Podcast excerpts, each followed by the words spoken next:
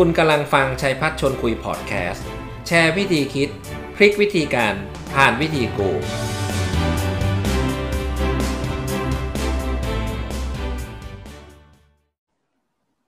สวัสดีครับ สวัสดีครับ สวัสดีเอ่สวัอสดีค่ะแฟนแฟนแฟนๆรายการทุกท่านนะครับ ยินดีต้อนรับเข้าสู่รายการชัยพัฒชนคุยนะครับ ก็กลับมาพบกันอีกครั้งหนึ่งอย่างที่เอ่อทุกท่านทราบนะครับ ปกติผมจะมาเจอกับทุกท่านทุกวันพุธแต่จำได้ไหมว่าอังคารที่แล้วก็เป็นครั้งแรกนะครับที่ผมมีโอกาสได้ทำนะฮะใน Special Edition ซึ่งเป็นซีรีส์นะประชาสัมพันธ์ไว้เลยนะครับ เราจะเจอกันทั้งหมด 5 อังคารนะครับ 5 อังคารเรื่องนี้ไม่ธรรมดานะครับ เพราะอะไรผมถึงลุกขึ้นมาใช้เวลาในช่วงสามทุ่มนะครับจนถึงสี่ทุ่มห้าอังคาร ซึ่งซึ่งผมมั่นใจสุดๆนะครับว่าเหตุผลที่ผมลุกขึ้นมาทำเนี่ยก็แน่นอนฮะก็อยากจะแบ่งปัน มุมมององค์ความรู้ในด้านของการทำธุรกิจให้ประสบความสำเร็จ เพราะว่าวันนี้โควิดก็ยังอยู่กับเรา การที่เราใช้องค์ความรู้แบบเดิมๆ เหมือนกับที่ยังไม่มีโควิด การใช้ gut feelings มันคงไม่เวิร์กอีกต่อไปนะครับ เราจะต้องนะมีความสามารถในการวางกลยุทธ์นะฮะให้มันแม่นยำให้มันถูกต้อง และโดยเฉพาะยิ่งกลยุทธ์การตลาดนะครับผมว่าเราเรียนกลยุทธ์การตลาดกันมาเยอะนะหลักการที่ฟิลิปคอตเลอร์เราก็จำได้บ้างจำไม่ได้บ้างก็ประยุกต์ใช้นะตามประสบการณ์แต่ ผมมั่นใจนะครับ ถ้าคุณมีเวลาอยู่กับเราจะถึงสี่ทุ่มคุณวันนี้จะได้ประโยชน์มากๆ เพราะว่าวันนี้ผมก็เรียนเชิญคุณบังอรสุวรรณมงคลนะครับ ซึ่งท่านก็เป็น CEO นะครับ และเป็น founder ของ Hummingbird Consulting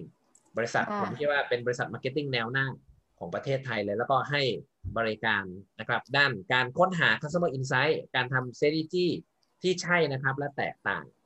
ก็อยู่กับผมในรายการเรียบร้อยครับ สวัสดีครับ คุณบางออนสวัสดีคสรับวัสคุณดีเองค่ะ สวัสดีค่ะ สวัสดีครับคุณเองสวัสดีครับ ก็แล้วเป็นไงบ้างแหมไม่เจอกันหนึ่งสัปดาห์นั่นนะเวลาสิผ่าน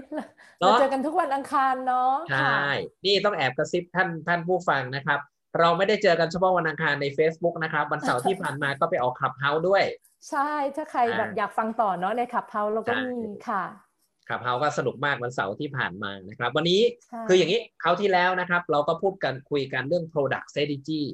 ค่ะนะครับถ้าหลายคนอุ้ยตายแล้วเสียดายจังเลย ไม่ทันไม่เป็นไรครับ ก็ไปดูเทปได้นะครับนะทางทางดีวันอะคาเดมีทางชัยพัฒน์ชนคุยก็จะมีเทปบันทึกไว้ไปดูนะฮะหนึ่งชั่วโมงเต็ม พลาดไม่ได้นะ ค่อยๆ ฟังค่อย ๆ จดลงมา แล้วก็เอาลองไปประยุกต์ใช้ วันนี้นะครับอ่าคุณบางออนคุณเองเนี่ยก็มีทีเด็ด ซึ่งผมชอบมากเลยนะ ก็ดีใจได้บอกรายการกันนะครับ ก็คือเรื่อง Red Ocean กับ Blue Ocean Strategy พวกคุณเคยได้ยินอยู่แล้ว ถูกไหมครับคุณบางออน Red ก็คือ โอ้ยตายละปันราคาเหนื่อยเหลือเกินนะครับ ทุกอย่างมันเป็นแบบกลายเป็น commodity เป็นหมดแล้ว เราทำสินค้าที่แตกต่างแป๊บเดียวก็มีคนก๊อปปี้เซ็งเป็ดเลยนะเดี๋ยวมาดูว่าจะมีวิธีอยู่อย่างไรนะคะอย่างสง่างามใน Red Ocean นะคุณคุณเองเนาะค่ะแล้วก็อันที่สองถ้าใช่หรูหราไฮโซ เฮ้ยอย่าอยู่นานเรดโอเชียนถ้ามีโอกาสหนีไปบลูโอเชียนก็จะมีวิธีการมีคำแนะนำที่เป็น practical นะ อันนี้เราไม่เอาทฤษฎีมาการคุยกัน แต่เราเอาของจริงประสบการณ์จริงเจ็บจริงมาแล้วนะครับ มาพูดคุยกัน นะครับ ก็เรียนเชิญคุณคุณเองได้เลยนะครับ มีอะไรอยากแชร์พวกเราบ้างในโอเรื่องของเคโอเชียนเรดโอต้องเชียนต้องบอกว่าวันนี้จริง ๆ อะ ที่อยากแชร์ เพราะว่าเป็นคำถามที่คนถามเยอะที่สุดเลยค่ะอาจารย์ว่าทำยังไงดีอยู่ในเรดโอเชียนเหมือนคนอื่นอ่าทำยังไงอะไรเงี้ยก็เลยเออใช่เอาละเอาหัวข้อนี้มาคุยกันเลยดีกว่านะคะนะคะครัก็บคือเอามาจากปัญหาของคนทำงานทุกคนนี้แหละนะคะอืมเดี๋ยวขออนุครับญาครับตแชร์อะสไลเปิดด์นิเลดนึยงแชร์สกรีน โอเคนะคะ หลักๆ วันนี้เราคุยเรื่อง Red Ocean กับ Blue Ocean เนาะครับทีนี้ใช่เอ่อทุกคนที่เข้ามาไหนช่วยเขียนหน่อยว่าตัวเองอะอยู่ในโซนไหนถ้ามีใครเข้ามาแล้ว เขียนหน่อยว่า red หรือ blue หรือไม่แน่ใจหรืออะไรนะคะ ช่วยเขียนนิดนึง อยากจะได้รู้ว่าเออใครอยู่ในโซนไหนบ้างเนาะอ่าครับสวัสดีครับอ่าคุณตีมาแล้วคุณสาเออทัพัฒกน์มาเลยฮะมาเอเลอยขอมาเลยทักทายทุกคนก่อนเนาะครับช่วยเขียนหน่อย Red หรือ Blue Ocean อ่าชัดเอาเขียนซิเข้ว่าตฉันอยู่ใน red หรือ blue หรือหรือจริง ๆ อาจจะไม่ได้ red ก็ได้เป็นไม่แน่ใจอะไรอย่างนี้หรือเปล่าคะเนาะช่วยช่วยช่วยเขียนมาหน่อยอ่จะได้รู้ว่าพิมพ์กันหน่อย Red หรือ Blue อ่าจะได้รู้ว่าจริง ๆ แล้วอยู่กันโซนประมาณไหนบ้างนะคะ โอเค ทีนี้อยากเริ่มต้นอย่างนี้ก่อนเองอยากตั้งครับคำถามเดี๋ยวทุกคนช่วยตอบมาในแชทนะคะ ว่าครับคำถามแรกที่อยากถามเนาะถ้าคุณจะเพิ่มยอดขายอะคุณจะทำอย่างไรคะอืมจริงๆคำถามนี้เป็นคำถามที่เบสิกมากเลยใช่ไหมคะอาจารย์ถ้าทำการตลาดอืมมันดูง่ายเนาะว่าเออจะเพิ่มยอดขายทำอย่างไรอะทุกคนเขียนในแชทมาหน่อยก็ได้ค่ะว่า ถ้าเพิ่มยอดขายคุณคิดว่าคุณจะทำอย่างไรเนาะซึ่งอะโอเค จากที่เองเคยเจออะค่ะหลายครั้งเนี่ยเวลาพูดเรื่องเพิ่มยอดขายจะทำอย่างไร คนส่วนใหญ่จะคิดแผนการตลาดคำว่าคิดแผนการตลาดและก็คือหมายถึงลงมือทำเช่นครับ เดี๋ยวฉันจะต้องใช้แอดเยอะขึ้นอ่าใช่ไหมเหมือนตอนที่เราเราจะเจอคนเยอะเลยอะคืออาจารย์บางคน SME อะจ่ายเป็นจ่ายเป็นล้านอะแม่เจ้าเยอะกว่าคอร์ปอเรทอีกอะค่าแอด เนาะใช่ หรือว่าเอาทำโคสเออนี่เองจะมีแบบนี้เยอะแม้แต่องค์กรใหญ่ๆนะคะ อยากเพิ่มยอดขายก็เลยขยายสาขา อืมอ่าหรือไม่ก็เพิ่มสินค้าใหม่ดีไหมเอ้ยเราคิดค้นสินค้าใหม่ดีกว่า หรือว่าเฮ้ยเราควรจะออกโปรโมชั่นเยอะๆเดี๋ยวจะได้ขายได้เยอะๆนี่คุณเองรับพนักงานขายเพิ่มยังมีเลย เออรับพนักงานขายเพิ่มใช่ แล้วคิดว่ายอดขายจะตามมาใช่อาจารย์ก็เคยเจอใช่ไหมเออทีนี้แค่อยากบอกทุกคนเนี้ยจริงๆอะสิ่งที่เราพูดเมื่อกี้มันไม่ผิดหรอกใช่แต่แค่จะบอกเนี้ยปัญหามันจะเป็นนี้ค่ะทุกคนนี่เป็นความเรียกว่าเป็นเป็นสิ่งที่เกิดขึ้นหลายวงการมากเลย เราต้องถามตัวเรานะคะว่าเวลาเราเพิ่มยอดขายเราเข้าใจปัญหาแล้วยัง หมายความว่าเรารู้แล้วยังว่าอะไรเป็นตัว เขาเรียกเป็นแบร r เออร์ของยอดขายเราอะเนาะเอาคำถามเบสิกเลยนะคะอาจารย์ เช่นทำไมลูกค้าถึงซื้อของเรา แล้วทำไมลูกค้าบางคนรู้จักเราแต่ไม่ซื้อหรือว่าเอาแค่คำถามแบบนี้ก็ได้ว่าทำไมบางคนที่ซื้อของเราซื้อเพราะอะไร แล้วคนที่ไม่ซื้อทั้งๆทที่เขามีเงินไปซื้อคู่แข่งได้ แต่ทำไมเขาไม่ซื้อเรา เอาแค่คำถามเบสิกนี้ก่อน แล้วมันจะเป็นที่มาว่า อะไรกันแน่ที่เราควรทำที่พูดแบบนี้เพราะอะไรรู้ไหมคะ ในโลกความเป็นจริงอะงานการตลาดมันไม่ใช่ที่เราทำ case study เนาะเวลาทำ case study อาจารย์เคยทำไหมมันจะอลัง มันจะทำทุกอย่าง แต่จริง ๆ งบแบบประมาณพันล้านถ้าถ้าตีเป็นงบประมาณ แต่ว่าในโลกความเป็นจริงอะเองถามกลับว่าเรามีรีซอสอยู่เท่าไหร่คะ เรามีไม่เราใช่ไหมหลักล้าน แต่มีกี่ล้านล่ะ แล้วมีคนทีมงานกี่คน เพราะฉะนั้นแค่จะพูดอย่างนี้นะคะ ทุกคนในโลกความเป็นจริงทรัพยากรคนเงินเวลาหรือรีซอสเรามีจำกัด ครับครับหัวใจสำคัญคือก่อนจะเพิ่มยอดขาย คุณต้องวิเคราะห์ปัญหาก่อน เราจะได้ทำในสิ่งที่สำคัญและแก้ปัญหาได้จริงนะคะเองเลยอยากเริ่มต้นด้วย mindset แบบนี้ก่อนว่า ก่อนก่อนจะทำการตลาด คุณเข้าใจปัญหาก่อนว่า ทำไมลูกค้าถึงซื้อและไม่ซื้อของคุณ คุณจะได้รู้เช่นเองยกตัวอย่างนะ สมมติเองบอกว่าเองไม่ชอบกินซุปไก่สกัดอาจารย์ มันเหม็นมากเลยสมมติว่าเองแบบนี้ เพราะฉะนั้นหน้าที่ของแบรนด์ซุปไก่สกัดคือทำอะไรคะก็ต้องทำ product ใหม่ให้กลิ่นมันดีขึ้น ถูกไหมคะ แต่ถ้าเองบอกว่าจันขาเองไม่ชอบซุปไก่สกัดเลยเพราะเองคิดว่ามันไม่มีประโยชน์เท่าวิตามินที่เองกิน เออ สมมตินะ แต่ทางทางซุปไก่ยี่ห้อหนึ่งอาจจะพูดว่าอ๋อ เฮ้ยมันมีประโยชน์บางอย่างที่วิตามินไม่มีเหมือนกันอ่ามันมีแฟกต์บางอย่างที่เถียงได้ที่บอกได้ ดังนั้นอันเนี้ยอาจจะต้องทำคอมมิวนิเคชันนี่เป็นเหตุผลที่บอกว่าเข้าใจปัญหาแล้วยังก่อนที่เอาเงินไปลงในงานการตลาด อืมเออไม่งั้นเราจะต้องทิ้งไม่งั้นเราจะทิ้งเงินอีกเยอะมากเราจะต้อง study ก่อนใช่ไหมคุณเองว่า study ว่า เพราะอะไรลูกค้าถึงไม่ซื้อสินค้าของเรา ใช่ถูกต้องใช่ เพราะอะไร เอ็งอยากให้เตเริ่มต้นด้วยการว่าทำไมเราต้องทำไม่ใช่ทำอะไรไม่คือเริ่มต้นด้วย why ไม่ใช่ what อันนี้เองจะเน้นตลอดเวลาเลยเพราะปัญหาคลาสสิกที่เจอมันจะเป็นอย่างนี้เสมอเลยข้อผิดพลาด ข้อที่หนึ่งของงานการตลาดที่เราเจอบ่อยสุด เอายกตัวอย่างวันก่อนเองเพิ่งเจอลูกค้าเจ้าใหญ่เจ้าหนึ่งอยากทำเว็บไซต์ หลายคนอะจะเริ่มต้นจากโอ้ทำเว็บไซต์เหรอเฮ้ยเราก็ต้องมีฟีเจอร์ A B C D สิ แบบทุกคนอะทั้งบริษัทอาจารย์มาระดมช่วยกันคิด แต่เราไม่ได้ตั้งคำถามว่า เอ้ย user อยากได้อะไรเหรอ คนที่เข้าเว็บอะเห็นไหมอย่างเงี้ยมันคนละมุมกันเลยอะดังนั้นเองอยากให้เริ่มต้นจากคำว่าทำไมก่อนเนาะโอเคงั้นเรามาปรับแบบเรียกว่า mindset ให้ให้ถูกต้องก่อนนะคะ หน้าแรก เนาะก่อนที่จะออกไปเดินทีนี้หลังจากนั้นนะคะเมื่อเมื่อเราเริ่มรู้แล้วว่าเราต้องวางแผนก่อนออกไปสู้อะเราก็ต้องทำสิ่งที่เรียกว่ากลยุทธ์นะคะทีนี้เองอยากฝากไว้เป็น foundation เลยว่าเวลาพูดถึงสิ่งที่มีกลยุทธ์อะเราต้องมี 3 เรื่องที่เราต้องศึกษาคือ 1 คุณต้องเข้าใจลูกค้าคุณก่อนเข้าใจลูกค้าไม่ได้เกิดจากการนั่งคุยกันในออฟฟิศนะ ไม่ใช่เวิร์กช็อปในออฟฟิศคิดเองเออเอง มันคือการแบบคุณต้องไปเข้าใจ ไปเอมพัตไตส์ลูกค้าจริง ๆ ก่อน ว่าลูกค้ารู้สึกยังไงกับสิ่งนี้กันแน่ บางทีพอเราอยู่กับ Product เยอะเราอินอะข้อดี Product Product เรามีร้อยกว่าอย่างเรารู้หมดเลย แต่ลูกค้าอาจจะไม่รู้เลยก็ได้ใช่ไหมคะโอเค อีกอันนึงสำคัญเหมือนกัน คือต้องรู้ว่าทุกวันนี้ที่ลูกค้าซื้อเราจุดแข็งเราคืออะไร ถ้าอยากรู้ว่าจุดแข็งเราคืออะไรต้องถามลูกค้าของเราที่เขายอมจ่ายเงินมาให้เราอะ่ะเราต้องมีข้อดีบางอย่าง business เราถึงอยู่ได้ใช่ไหมคะ ที่เราต้องรู้จุดแข็งเพราะเราจำเป็นต้องรักษาจุดแข็ง แล้วเอาจุดแข็งเนี้ยไปอินสปายลูกค้าคนอื่นๆ แต่ขณะเดียวกันเราก็ต้องรู้จุดอ่อนของเราด้วยในสายตาลูกค้าปัจจุบันนะคะ แล้วก็อีกอันหนึ่งก็คือรู้จักคู่แข่งค่ะอาจารย์ว่าคู่แข่งอะหรือทางเลือกอื่นๆอะเขามีความเหนือกว่าหรือด้อยกว่าเรายังไงพูดง่ายคือจุดอ่อนจุดแข็งของคู่แข่งนะคะครับอันนี้ผมเสริมคุณเองนะฮะมันก่อนคุณเองพูดแล้วผมชอบชอบนะคุณเองบอกมันมีสินค้าย่อหนึ่ง จอกสินค้าอะไรนะ เกี่ยวกับโปรตีนอะ ใช่เครื่องดื่มโปรตีนอ่าก็ไม่ได้ไปดูเลย จะร้อนสินค้าว่าแบบโฆษณาเต็มที่เลยปรากฏเข้าไปเซเว่นที่คุณที่โฆษณาทุกคนมีหมดแล้วอะใช่ คือเองเล่าเท้าความว่าเจ้านี้เขาจะทำเครื่องดื่มโปรตีนแล้วกันเนาะสั่งโรงงานทำแบบ จำนวนมหาศาลค่ะอาจารย์ แล้วปรากฏว่าเขาเอามาให้เองดูเขาบอกเนี้ยจุดขายเขาคือโปรตีนเองก็ถามโปรตีนมีเท่าไหร่เหรอเนื่องจากเองเป็นคนชอบชอบทานเหมือนกันพวกนมที่เป็นโปรตีนเขาบอกมีประมาณหนึ่งดิจิตแล้วกันเนาะ เองบอกว่าเฮ้ยเดี๋ยวก่อน แล้วเขาจะเข้าเซเว่นเองบอกเคยไปเดินเซเว่นหรือเปล่า คุณรู้ไหมว่าเครื่องดื่มที่มันเสริมโปรตีนทุกวันเนี้ยเฮ้ยมันเกินสิบเต็มไปหมดเลยค่ะอาจารย์อย่างเงี้ยไม่ได้นะ คุณแบบตั้งใจทำมากเลยแต่คุณหลงทางสุดๆแบบนี้ไม่ได้ คือถ้าออกถ้าออกสินค้ามาปุ๊บเราด้อยกว่าคู่แข่งคุณจะเหนื่อยไปตลอดชีวิตของสินค้าอันนั้นจริงไหมคะเห็นด้วยร้อยเปอร์เซ็นต์เลยครับ ดังนั้นเองก็คิดว่า strategy เป็นงานของสมอง เพราะฉะนั้นงานเป็นงานของสมองนั้นเราต้องทำงานของสมองให้ดีที่สุดก่อน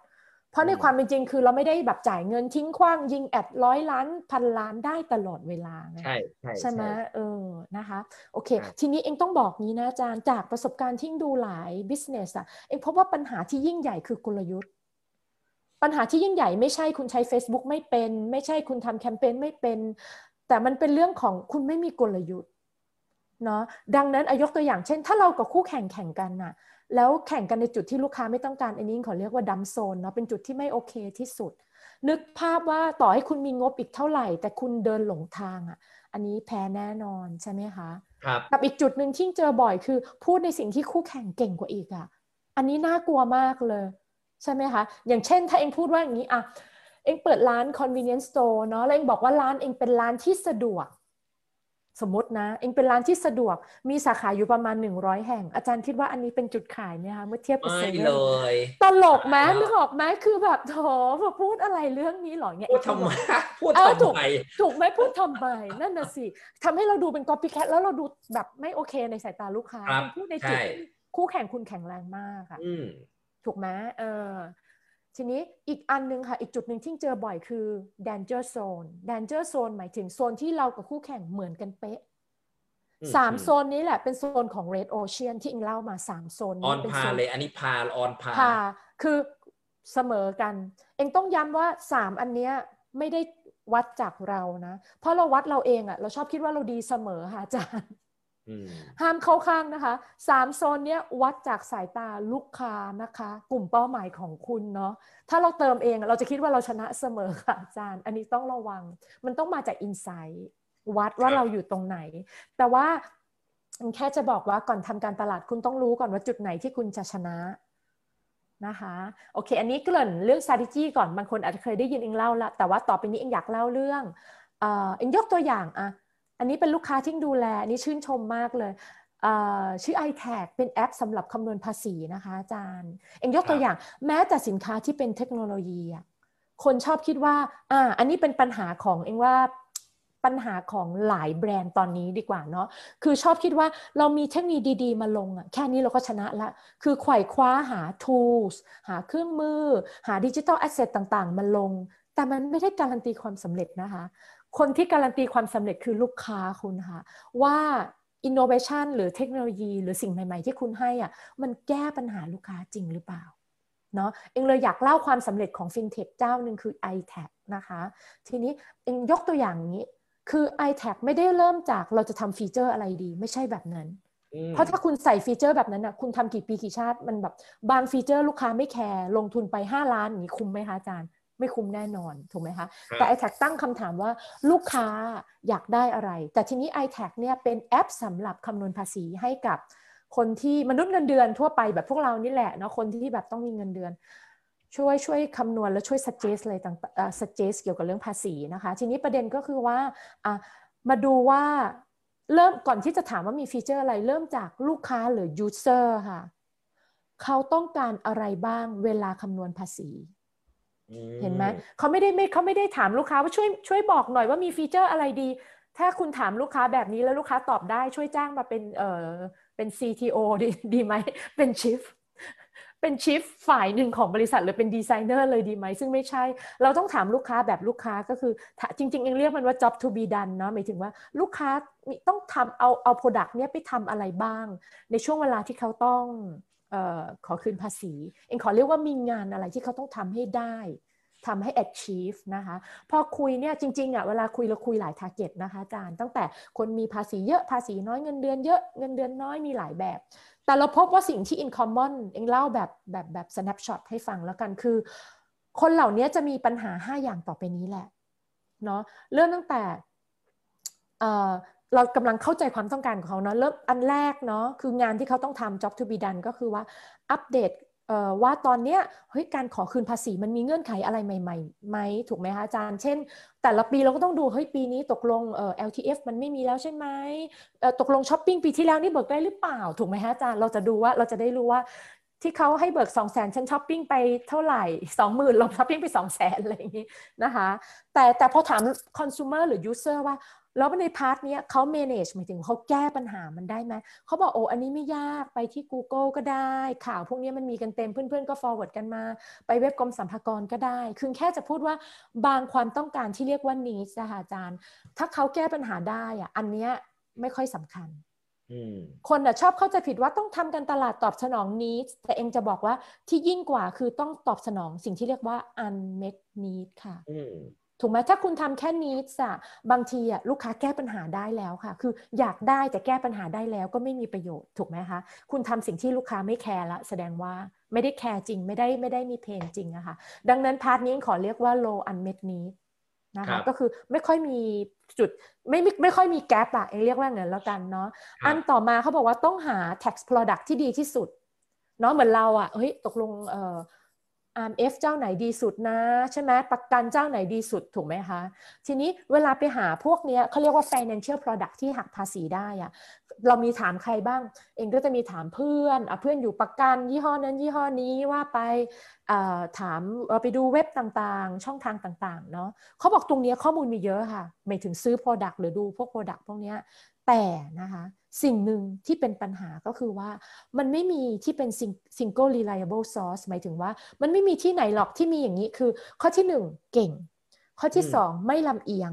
เอาแค่เก่งกับไม่ลำเอียงก็ไม่มีแล้วค่ะ เพราะอะไรรู้ไหมคะอาจารย์ สมมติไปแบงก์เองไปแบงก์เหลืองแบงก์เหลืองก็ต้องชม product ตัวเองว่าดีถูกไหมใช่ไหมไปไปประกันสีแดง ประกันสีแดงก็ต้องชมว่าของฉันคือที่สุดแห่งแห่งวงการนี้ ดังนั้นน่ะสำหรับลูกค้าเขารู้สึกมันไม่มันไม่ได้มีที่พึ่งแบบนั้นที่ เก่งรู้จริงแล้วก็มันไม่ bias หัวใจสำคัญต้องไม่ bias เนาะอีกอันนึงค่ะ เป็นเเรื่องการคำนวณภาษี อันนี้เราทำแน่ ๆ ว่าแบบเอ้ยเราต้องหักอะไรเท่าไหร่คือคำนวณ จริง ๆ ถ้าพูดถึงขาความต้องการอันนี้ใช้ Excel ยังได้เลย ไม่ต้องมีแอปหรอกถูกไหมคะอาจารย์ คือการคำนวณอะเพียบไปที่แบงก์บางแบงก์เขายังมีโปรแกรมให้เลยกรมสรรพากรก็มีพวกการคำนวณให้อะค่ะอาจารย์ แต่แต่เองจะบอกว่าแกลบจริงๆอะมันคือคำนวณเสร็จแล้วยังไงอะ ฉันอยากได้ว่าหนึ่งคือมันต้องมี suggestion แบบ personalize ด้วยเหมือนเองอะสมมติปีนี้เองจนมาก เองมีเงินแค่หมื่นหนึ่งเองจะทำยังไงที่หมื่นหนึ่ง optimize ให้ได้ตามประโยชน์ที่เองต้องการ เองซื้อพวก financial product นี้ไม่เป็น ต้องมีแบบ suggest แบบ personalize คุณทำได้ไหมล่ะ ซึ่งไม่ได้ ส่วนใหญ่ช่องทางที่มีอยู่ไม่ได้เนาะอีกสองช่องทางนี้เรียกว่าอีกสองเรื่องเนี่ยไม่ใช่ปัญหาก็คือได้ได้คืนภาษีมาเร็วๆ แล้วก็ไม่ถูกตรวจสอบ คนกลัวเรื่องตรวจสอบ แต่จริงๆเขารู้วิธีแก้พวกนี้นะเองแค่จะพูดว่าเพราะเราเห็นไหมคะว่าปัญหาของลูกค้าอยู่ที่สีแดงกับสีส้ม สีแดงกับสีเหลืองเนาะใช่ตรงไฮกับมีเดียม เราคิดไว้ตรงนี้ก่อนนะคะ แล้วเวลาวิเคราะห์ลำดับตัดมาเมื่อกี้จำวงกลมที่เป็น winning strategy ได้ใช่ไหมคะ วงแรกคือเข้าใจลูกค้าเราเห็นแกลบแล้ว วงต่อมาเราอยากเข้าใจเราและคู่แข่ง ดังนั้นเราก็จะประเมินเราว่าเฮ้ยเราเนี่ยมีจุดแข็งจุดอ่อนตรงไหนบ้าง ถ้าเองขีดถูกแสดงว่าอันนี้แข็งแรง ถ้าขีดผิดแสดงว่าอาจจะยังไม่แข็งแรง อันนี้เองสมมุติสมมุติเป็นโมเดลนะคะเวลาทำจริงทำจริงมันจะมาจาก insight เนาะแต่เรามาดูคู่แข่งบ้างมี competitor A B C สมมตินะคราวนี้เราจะเริ่มเห็นสนามรบอันนี้ละนะคะ สิ่งที่น่าสนใจคืออย่างนี้ค่ะทุกคน ถ้าเราบอกว่าอ่าเรามาเล่นตรงนี้ไหมคือหมายถึงว่าเอ่อ value proposition เรามาเล่นตรงนี้ไหมจุดขายเราอะนะคะ ตรงนี้สังเกตว่าเราอะเหมือนคู่แข่งเห็นไหมคะ เราเหมือนคู่แข่งเนาะแต่ว่ามันมีอีกหนึ่งติ๊กอะค่ะที่เราทำได้ดีเลิศเลอกว่าคนอื่น เวลาใช้ Red Ocean Strategy จริงๆอะเราจะทำอีกติ๊กนี้แหละให้มันใหญ่ค่ะอาจารย์ ให้เป็นที่รู้ให้เห็นความเหนือ เราจะไฮไลท์ที่จุดๆ ตรงนี้แหละ ตรงตรงอีกติ๊กหนึ่งตรงนี้นะคะนั่นคือวิธีสู้แบบเรซึ่งเดี๋ยวจะยกตัวอย่างให้ฟังนะคะแต่ถ้าวิธีสู้แบบ Blue Ocean ก็คือทำสิ่งที่คนอะไม่เคยพูดถึงมันมาก่อน นะคะไม่เคยพูดถึงไม่เคยมาแตะแอเรียนี้มาก่อนเลยนะคะเนี่ยเพราะฉะนั้นในเวลาทำจริงอะ่ะเราสามารถหาได้ทั้ง red และ blue ขึ้นอยู่กับว่า 2 อันนี้อะไรที่ต้องใช้ high effort มากกว่ากัน อย่างเช่น เราอาจจะพบว่าเฮ้ย blue นี่อาจจะต้องอีก 5 ปี เพราะมันต้องทุ่มทำอะไรบางอย่างเนี้ยเราก็ต้องรอไว้ก่อนเราทำ red ก่อนก็ได้ คือทำอันไหนก่อนก็ได้ขึ้นอยู่กับความพร้อม readiness ของ business นะคะอันนี้เป็นตัวอย่างว่าเออมันต้องวิเคราะห์ประมาณนี้เองสรุปอีกทีวิธีการวิเคราะห์คือหนึ่งคุณรู้จักลูกค้าแล้วยัง นะคะข้อที่สองคุณรู้จักตัวเองแล้วยัง อย่าคิดว่าเรารู้จักตัวเองดีนะคะ โดยเฉพาะคนที่ไม่ค่อยได้คุยกับลูกค้า โดยเฉพาะลูกค้าที่ไม่ได้ซื้อของคุณถูกไหมคะแล้วก็ค่อยมาคุยเรื่องคู่แข่ง มันประเมินสามสามมุมนี้นะคะ เหมือนเหมือน framework ที่เมื่อกี้เองเล่าให้ฟัง อืมค่ะ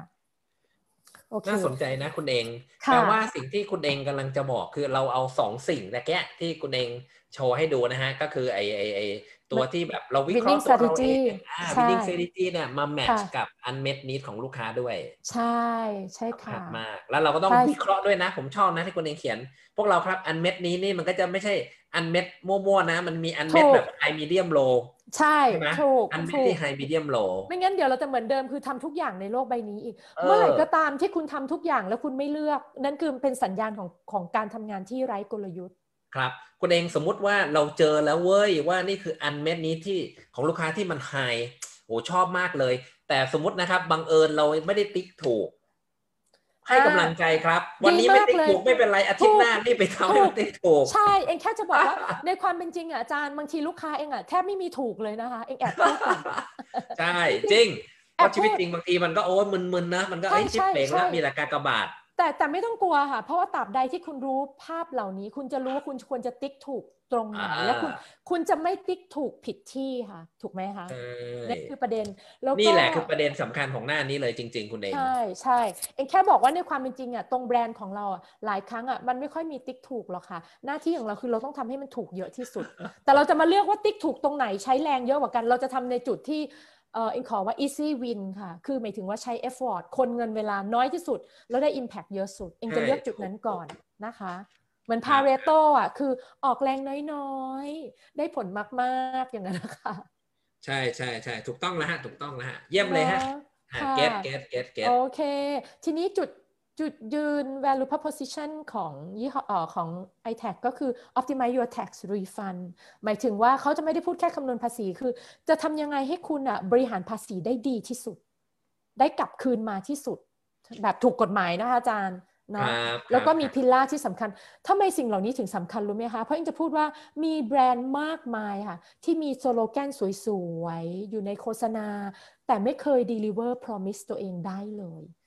เองย้ำอีกทีจริงไหมคะอาจารย์มีเยอะมากเลยที่สโลแกนหรือ tagline สวยๆอะ่ะแต่ว่าพอเอาเข้าจริงอะ่ะพอลูกค้าได้รับประสบการณ์อะ่ะไหนนะ สิ่งที่เธอสัญญาไว้ มันได้หรออย่างเงี้ยสมมตินะคะ แต่ว่าสิ่งที่ i t แททำเล่นชอบก็คือ เรามีการเอ่อ redesign ประสบการณ์ใหม่อะคะ่ะอันนี้เป็นตัวอย่างหน้าหนึ่งก็คือสิ่งที่เราฟิกซ์ตัว experience นะคะอาจารย์ก็คือว่าเอ่อ เราต่อคือพอเราใส่ข้อมูลเกี่ยวกับภาษีของเรานิดนึงอะค่ะมันจะขึ้นหน้านี้โชว์เลยว่า คุณจะได้เงินคืนภาษีเท่าไหร่ แล้วความน่าสนใจคือ เวลาเราเห็นตัวเลขหมื่นเนี่ยว่าคุณจะได้เป็นหมื่นเนี่ยคุณจะไปต่อไหมคะของของเองแค่ร้อยหนึ่งเองก็ไปต่อแล้วค่ะ แค่ได้ของจากในลาซาด้าเองก็รีบไปแล้ว ใช่ ใช่ไหมคะเพราะฉะนั้นน่ะเมื่อกี้ที่ลูกพูดว่า optimize your tax refund น่ะเราก็ต้อง deliver ประสบการณ์นี้ในแอปพลิเคชันเราจริง เองแค่จะบอกว่าทุกคนคะคือแบรนด์ที่ดีไม่ใช่แบรนด์ที่สโลแกนสวย แต่แบรนด์ที่ดีคือแบรนด์ที่รักษาสัญญา และส่งมอบสิ่งที่คุณพูดอะได้จริง ดังนั้นเองขอตั้งคำถามว่า ถ้าคุณมีจุดยืนหรือมีสโลแกนคำสัญญาอะไรก็ตาม ถามตัวเองด้วยว่าเราทำได้แบบนั้นร้อยเปอร์เซ็นต์แล้วยังหรือ beyond แล้วยังใช่ไหมคะอันนี้เองคิดว่ามันยั่งยืนกว่า เพราะว่าเราเราให้ลูกค้าจริงเราได้จริงนะคะโอเค นั่นเป็นแค่ตัวอย่างคร่าวๆว่าทำไมต้องมีกลยุทธ์ ไม่ฉะนั้นคุณจะทำทุกอย่างในโลกใบนี้ไม่ได้ มันไม่มีทาง เราไม่ใช่ซูเปอร์แมนเนาะแล้วเราก็ไม่ใช่มีไม่ใช่ทำเคสในมหาลัยแล้วเราเป็นโลกของความเป็นจริงที่เจ็บปวด เพราะเราไม่ได้มี budget เยอะ เราไม่ได้มีคนมากมายใช่ไหมคะคุณเองเท่าที่ฟังมานะครับ ผมผมคิดแทนผู้ประกอบการผมคิดแทนนั้นการตลาดทุกท่านนะครับไฮไลท์สำคัญเนี่ยมันมีอยู่หลายจุดแต่อันหนึ่งที่น่าสนใจมากคือเฮ้ย เราจะรู้ได้ไงว่าอะไรคือ unmet need ที่มัน high medium low คือเอาแค่ unmet need ก่อนนะครับ คุณมีกระบวนการอย่างไร ขอขอแซวนิดนึงนะบางคนบอก บางคนบอกไม่ยากอาจารย์ ก็แจกแบบสอบถามไง เดี๋ยวก็รู้ unmet need คุณเองคิดยังไงกับเรื่องนี้ฮะแจกแบบสอบถาม โอเค จะบอกทุกคนว่าการรู้จักลูกค้าคุณเองปิดสไลด์นิดนึงก่อนแล้วคุยกันเดี๋ยวหน้าเขาได้ค่ะได้ค่ะอ่าอ่าโอเคแจกแบบสอบถาม เราจะแบบสอบถามต้องบอกว่างี้การรู้จักลูกค้ามันมี 2 วิธี คือรู้จักผ่านข้อมูลที่เป็นตัวเลข กับรู้จักผ่านการเข้าใจอินไซต์อินไซต์หมายถึงการเข้าใจเชิงลึก เพราะฉะนั้นไม่ใช่แจกแบบสอบถาม และไม่ใช่คำถามที่คุณถามใน Facebook เช่นสินค้าแล้วคุณจะมีปรับปรุงอะไร พวกนั้นไม่ผิดนะ แต่มันไม่ลึกซึ้งพอที่จะทำให้คุณวิเคราะห์กลยุทธ์ได้ การทำกลยุทธ์อะมันต้องเข้าใจสิ่งที่นอกเหนือจากแค่ตัวเลขเองย้ำนะ เพราะมันเป็นปัญหาของการตลาดตอนนี้มากเลยคนส่วนใหญ่อะพูดเรื่อง Data Data Data ใช่ไหมแต่แค่กับคิดว่า Data สำคัญแต่ Insight สำคัญเช่นกัน ดังนั้นไม่งั้นมันจะมีอาการที่เรียกว่า rich data poor insight คือข้อมูลในบริษัทโคดเยอะ แต่ว่าไม่ได้เข้าใจลูกค้าเลยแต่ว่าถ้าอธิบายอะจะจะจะยาวแต่อยากคุยสั้นๆ อย่างนี้ว่า Data ก็สำคัญแต่ Insight มันช่วย explore ให้คุณเห็นไอเดียนะคะวิธีคิดใหม่ ๆ หรือคุณได้เห็นสิ่งที่อิงขอเรียกว่าเป็นสิ่งที่มันซ่อนอยู่ ความต้องการที่ซ่อนอยู่ โดยเฉพาะแบบเมื่อครู่นี้ค่ะถ้าคุณถามผ่านแบบสอบถาม คุณไม่มีทางค้นมันเจออืมแต่อย่างไรก็ตามอยากจะให้ให้คุณเองให้กำลังใจคนที่ใช้แบบสอบถามอยู่ด้วยว่าเฮ้ยมันไม่ได้ผิดนะเว้ยการใช้แบบสอบถามแต่คุณต้องใช้ให้ถูกกับขั้นตอนถูกไหม ใช่ถูกต้องเวลาใช้เวลาใช้แบบสอบถาม คุณใช้ต่อเมื่อคุณวัดสิ่งที่คุณรู้อยู่แล้วเออคุณใช้สิ่งที่คุณแบบและเองขอเรียกว่าแบบสอบถามใช้เพื่อ measure แต่วิธีการสัมภาษณ์แบบที่เองทำเขาเรียกว่าใช้เพื่อ explore อ่าไม่เหมือนกันพอ measure อย่างเช่นนะ ปกติคุณทานข้าวกี่ครั้งต่อวันกี่มื้อต่อวันสมมติอย่างนี้อาจารย์หรือว่า คุณใช้น้ำตาลทรายประมาณกี่ช้อนชาต่อกาแฟหนึ่งแก้วอย่างนั้นน่ะคุณรู้อยู่แล้วมันจะตอบประมาณนี้แหละไม่มีอะไรแปลกใหม่ในคำตอบนี้แน่นอน หรือว่าคุณเดินทางไปทำงานด้วยรถโดยสารประเภทไหน อาจารย์รู้คำตอบอยู่แล้ว มันไม่มีอะไรแปลกใหม่จากรถยนต์รถไฟฟ้ารถไฟอะติ๊กติ๊กติ๊กติ๊กหรือหรือมีแพคเกจิ้งอยู่ 3 อันถามว่าชอบแพคเกจิ้งไหนที่สุด มันก็ประมาณคำตอบแบบนี้ แต่ถ้าเองถามใหม่นะคะ เราจะควรดีไซน์แพคเกจิ้งอย่างไรให้สะกดใจลูกค้าโอ้โหถ้าคุณเริ่มถามคำตอบที่มัน broad แล้วคุณยังไม่ค่อยรู้คำตอบ คุณอยากแสวงหาสิ่งใหม่ คุณต้องมาต้องมาฝั่ง qualitative ก็คือฝั่งเข้าใจลูกค้าแบบ empathize มันคนละวิธีการกันนะใช้ explore idea ดังนั้นแอปเมื่อกี้เราอยาก explore new idea เราไม่ได้อยากได้คำตอบทื่อๆว่า ทำให้ดีกว่าแบงก์สิทำให้เหมือนเครื่องคิดเลขเราไม่ได้อยากได้แบบนั้น เพราะมันเป็นสิ่งที่มีอยู่ในปัจจุบันใช่ไหมคะครับครับนี่ผมอยากจะบอกนิดนึงนี่แหมมีคนวันนี้เข้ามากันเยอะนะครับ สิ่งที่ที่ผมว่าเราได้เรียนรู้จากจากคุณเองแน่นอนร้อยเปอร์เซ็นต์นะครับ คือเฮ้ยพวกเราอย่าใช้แบบสอบถามในการไปเช็คสิ่งที่เราไม่รู้ถูกต้องเราไม่รู้เลยห้ามเด็ดขาดห้าม explore คือแบบเฮ้ยเอาไงดีวะ ด้วยการใช้แบบสอบถาม แต่เราควรจะทำ customer insight ซึ่งก็ถ้าอยากจะ เป็นวิชานี้ก็มีโอกาสไปเจอนะฮะเรียนกับคุณบางออนได้ คุณบางออนก็จะมีวิธีการถ่ายทอด ซึ่งผมว่ามันมืออาชีพนะ คุณคุณบางออนนี่ไม่ธรรมดานะเรียนกับพวก FBI นะในการที่จะค้นหาหลอกไม่ได้ อย่ามาหลอกดิฉันดิฉันรู้หมดว่าจริง ๆ แล้วอินไซต์คืออะไร ซึ่งพวกเราผมว่าเราก็ไม่ต้องไปเก่งแบบคุณบางออนหรอกแต่น้อยเราต้องมีวิชารู้แนวทางใช่ค่ะต้องรู้แนวทางในการหา insight แล้วก็พอคุณได้ของมาแล้ว คุณอยาก measure ว่า เฮ้ยลูกค้าอย่างเงี้ยคุณเองทั่วประเทศเลยมันมี majority minority ยังไงบ้าง ก็อันนี้ก็อาจจะไปใช้ใช่ค่ะค่ะเอ็งยกตัวอย่างนะคะอาจารย์อันนี้เป็นเรื่องที่เกิดขึ้นจริงเว็บเว็บไซต์ Pomelo คนส่วนใหญ่รู้จักอยู่แล้วเนาะเออเอ็งเคยโดน Pomelo โทรมา ถามว่า ทำไมถึงหยุดซื้อสินค้าเขาไปใน 6 เดือนที่ผ่านมา อันนี้ถูกต้องค่ะอาจารย์ คือ เพราะว่าอะไรรู้ไหมการมี conversation อะมันมันปล่อยให้เราสามารถ explore คำตอบได้ใน conversation นั้น แต่ถ้าคุณเป็นแบบสอบถามทำไมถึงหยุดซื้อ เองจะพูดว่าไม่สะดวกทำอะไรต่อได้ไหมคะคำตอบของเอง ไม่ไม่ได้ ถูกไหมคะ หรือเองบอกว่าเสื้อผ้าไม่สวยก็ได้อะ เอาแค่เสื้อผ้าไม่สวยเหอะ คุณแก้ปัญหาได้ไหมไม่ได้หรอก ไม่สวยอะมันตีความได้เป็นร้อยอย่าง นี่เป็นเหตุผลที่บอกว่าอย่าใช้แบบสอบถามกรณีที่คุณอยากรู้อะไรที่มันเชิงลึกอะค่ะอืมแต่ในขณะเดียวกันคนที่โทรมากับฉลาดกว่า เขาไม่ได้ต้องการแค่สวยไม่สวย เขาจะลงลึก ถ้าเองบอกไม่สวยเขาจะถามว่ายกตัวอย่างได้ไหมไม่สวยนี่คือยังไงอ่าแฟร์ถูกไหมคะเจาเลยหรือว่าถ้าไม่สะดวกไม่สะดวกนี่หมายความว่ายังไง อย่างเงี้ยค่ะ คือเขาจะเป็นกึ่ง conversation เนาะมันจะทำให้ การถามมันลงลึกมันปรับเปลี่ยนตามคำตอบลูกค้าได้ครับครับใช่ไหมครับคะอันนี้แค่ยกตัวอย่าง เพราะฉะนั้นดีครับถ้าถามดีครับถ้า SME อะเองแนะนำว่าคุณใช้แบบสอบถามก็ได้ แต่คุณผสมกับการสัมภาษณ์ด้วยอืมการการทำแบบเขาเรียกว่า deep interview นะคือการคุยเชิงลึกด้วยเนาะเองแอบกระซิบบอกความลับนิดนึงเพราะเรารู้ไหมเองไม่เอ่ยชื่อบริษัทแล้วกันคุณรู้ไหมว่าบริษัทใหญ่ๆอะเขามีสิ่งนี้ด้วยนะคะ เองเคยเองจะ ช่วยดูแลพวกนี้อยู่บ่อยๆเขาบอกว่านักการตลาดที่เข้ามาอยู่ในบริษัทเหล่านี้บริษัทใหญ่นะคะ จะต้องไปอยู่กับลูกค้าหนึ่งวันมอันนี้เรื่องจริงเลยค่ะอาจารย์อ่าเพราะอะไรรู้ไหมคะนักการตลาดบางคนอะไม่เคยเข้าใจด้วยซ้ำไปว่าลูกค้าใช้ชีวิตแบบไหน เช่นอะเวลาซักผ้าด้วยมือเนี่ยเขาซักกันยังไงเหรอคะซักแบบเป็นกระมังกระมังอะเขาทำยังไงรู้ไหมต่างจังหวัดอย่างเงี้ย คุณนึกภาพออกปะน้ำน่ะมาจากไหน ซักยังไง ตอนที่เขาซักกันมันอยู่ตรงไหน แล้วเขาตากยังไงเขาบิดยังไง คือมันไม่เห็นเลยอะ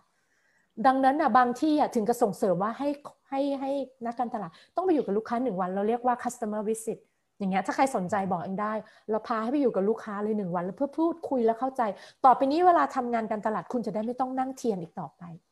คุณจะโคตรเข้าใจชีวิตเขาใช่เออดีมากใช่ไหมดีากเออใช่ใช่ใช่ใช่ ผมเสริมนิดนึงคุณเองค่ะคุณพูดแล้วทำให้ผมนึกถึงนะฮะอีเกียนะอีเกียนะฮะมีหลายสาขาในประเทศไทยอีเกียก็สัญชาติสวีเดนรู้ไหมฮะพวกเราเอ่อผมไม่แน่ใจประเทศไหนนะน่าจะเป็นที่สแกนดิเนเวียเลย คืออีเกียนี่จ้างลูกค้านะครับนะให้มาอยู่ในบ้านหรือหรือขอตัวเองไปอยู่บ้านลูกค้าอ่าหนึ่งอาทิตย์เลยอ่าใช่คือแบบอ่าสบายเลยนะครับใช่เราก็แบบแอบแอบดูไม่ต้องสนใจนักการตลาดเรานะใช่ สามวันสี่วันเราก็ดูเอ๊ะมันนอนกี่โมงไปซักใช่ผ้าทำยังไงจริกับงลูกค่ะอาจารย์ค่ะใช่ไหมป้อนลูกถูกยังไงทำไมข้าวหกอะหยิบหาใช่เอาละเริ่มเห็นละใช่อันนี้แบบชอบมากนะตัวอย่างอันนี้ ใช่ เองจะบอกว่าในความเป็นจริงคือโอเค เนื่องจากเองโชคดีมีโอกาสได้ทำงานอยู่เบื้องหลังหลายครั business บเองจะบอกความลับทุกคนอันหนึงว่า คุณเชื่อไหมว่าแบรนด์เบอร์ใหญ่ ๆ ที่ประสบความสำเร็จไม่ได้มาด้วยความฟลุกอืม แต่มันได้มาด้วยการเข้าใจลูกค้ามาก เองบอกได้เลย มากพอที่จะเห็นว่าปัญหาลูกค้าคืออะไร และคู่แข่งมีจุดอ่อนที่ไหน แล้วเขาก็ออกมาเพื่อสู้กับคู่แข่งจริงครับๆเขาพยายามทำในสิ่งที่เรียกว่ากลยุทธ์ก็คือสิ่งที่คู่แข่งยังทำไม่ได้อืมแล้วเราไม่องั้นอกมาเขาจะไม่ครับเขาจะไม่ชนะใช่ได้ยังไงถูกไหมคะใช่ใช่สงครามครั้งนี้มันไม่ได้เป็นสงครามในเรื่องของโอเค มันก็มีคำนะ ผมก็ไม่ได้แย้งนะ ผมก็เห็นด้วยนะเขาบอกปลาใหญ่กินปลาเล็ก ปลาค่ะเร็วกินปลาช้า แต่ถ้าเป็นคุณบางออนบอกปลาตัวจริง กินปลาตัวปลอมนะครับ ใช่ถูก real fish real fish คือปลาตัวจริง ใช่ คนใช่ชอบพูดว่าเออปลาเร็วดีกว่า เองขอยกตัวอย่างเขาบอกว่า speed กับ direction อันไหนสำคัญกว่ากันคะโอ้โหเช่นร้อยเปอร์เซ็นต์ฮะ direction direction ถูกไหมคะอาจารย์นั่นแหละ ถ้าคนพูดเรื่องปลาเร็วเองจะถามว่า speed กับ direction อันไหนสำคัญกว่ากันคะอ่าเองยอมรับใช่ว่า speed สำคัญนะ แต่ถ้าคุณ speed ผิดทางนี้ขอโทษอันนี้น่าน่ากลัวเศร้ามากมากถูก นี่ต้องคุณเองครับ ถ้าถ้าผมพอดีผมก็เพิ่งเพิ่งหัดตีกอล์ฟนะครับ อยากเอ่อมีเพื่อนแซวบอกว่าเฮ้ยไอเองลองเลือกนะเว้ย distance กับ direction อะไรสำคัญกว่ากัน distance คือตีไกลอ่าโอเค direction คือตีตรง โอ้ยค่ะไม่ต้องคิดครับ เอาตีตรงสิวะนะเออเพราะตีไกลมันไม่รู้ไปโน่นไปนี่นะฮะเพราะฉะนั้นเวลาตีกอล์ฟโปรก็จะบอกผมเฮ้ยใจเย็นๆไม่ต้องไปตีแรง ตีให้ตรง ตีให้แม่นค่ะดีกว่า ถูกไหมถ้ากระสุนค่ะคุณมีน้อยคุณต้องยิง ปั้งปั้งปั้งต้องเข้าให้ได้ ใช่ อันนี้คือสำคัญนะฮะใช่พวกเราจำไว้นะฮะถูกต้องมีกระสุนใช่มีน้อยจริงงบประมาณมีไม่เยอะต้องยิงให้แม่นช่ถูก เองบอกได้เลยถ้าคนรยุทธ์คุณแข็งแรงนะ ต่อให้เบอร์ใหญ่คุณก็ชนะค่ะทุกคน ใช่โอเคใช่ใช่เองต้องขอหาแชเจอร์นะเองอะขต่อเลยฮะ คู่แข่งคุณทุกคนมีจุดอ่อนนะครับ พวกเราให้กำลังใจ นี่ขอบคุณน้องเอมมี่มากนะ น้องเอมมี่สเต็ปอะคาเดมี่เข้ามาให้กำลังใจอ๋อโอเคสวัสดีค่ะเอมมี่เจ้าแม่ดิจิตอลมาร์เก็ตติ้งอีกท่านหนึ่งนะครับนั่นนะสิเอามาเดี๋ยวเองอ่าขแชร์ต่อเลยฮะนคต่อเลยฮะค่ะ โอเคลำดับถัดมาเนาะถูกไหมเนี่ยอ่าโอเค อีกอันหนึงที่อยากจะบอกทุกคนเป็นคำถามที่คนถามมันเยอะเหมือนกัน ว่าอืมทำไมเราทำไมลูกค้าไม่ยอมซื้อราคาที่แพงกว่าล่ะอืม คือคือลูกค้าชอบฟ้องว่าทำยังไงดีแบบ พอคู่คู่แข่งลดราคา ลูกค้าก็ไปหาคู่แข่งเนาะอืมเองแค่จะพูดเองอยากพูดเรื่องนี้ค่ะ คือทุกคนคะราคาเนี่ยมันขึ้นอยู่กับ perceived value ครับคือคำถามเองก็คือว่าคำว่าถูกหรือแพงมันอยู่ที่ราคาเท่าไหร่อืมสมมติเองบอกว่าอะโน้ตบุ๊กอันหนึ่งอะถูกหรือแพงอยู่ที่ราคาเท่าไหร่เราเรามันไม่ใช่อยู่ที่ราคาเท่าไหร่หรอก ลูกค้าชอบถามเองว่าตั้งราคาเท่าไหร่ดีให้คนซื้อ เองกลับพูดว่าคุณมีอะไรไปแลกให้คนซื้อก่อนดีกว่า ถูกไหมคะ เองแค่จะพูดว่าถ้าคุณมี strategy คุณจะมี perceived value สูงมาก เนื่องจากคุณแก้ปัญหาได้เยอะ และได้แตกต่างจากสินค้าทั่วไป และการมี strategy มันจึงนำมาซึ่งราคาที่ดีกว่า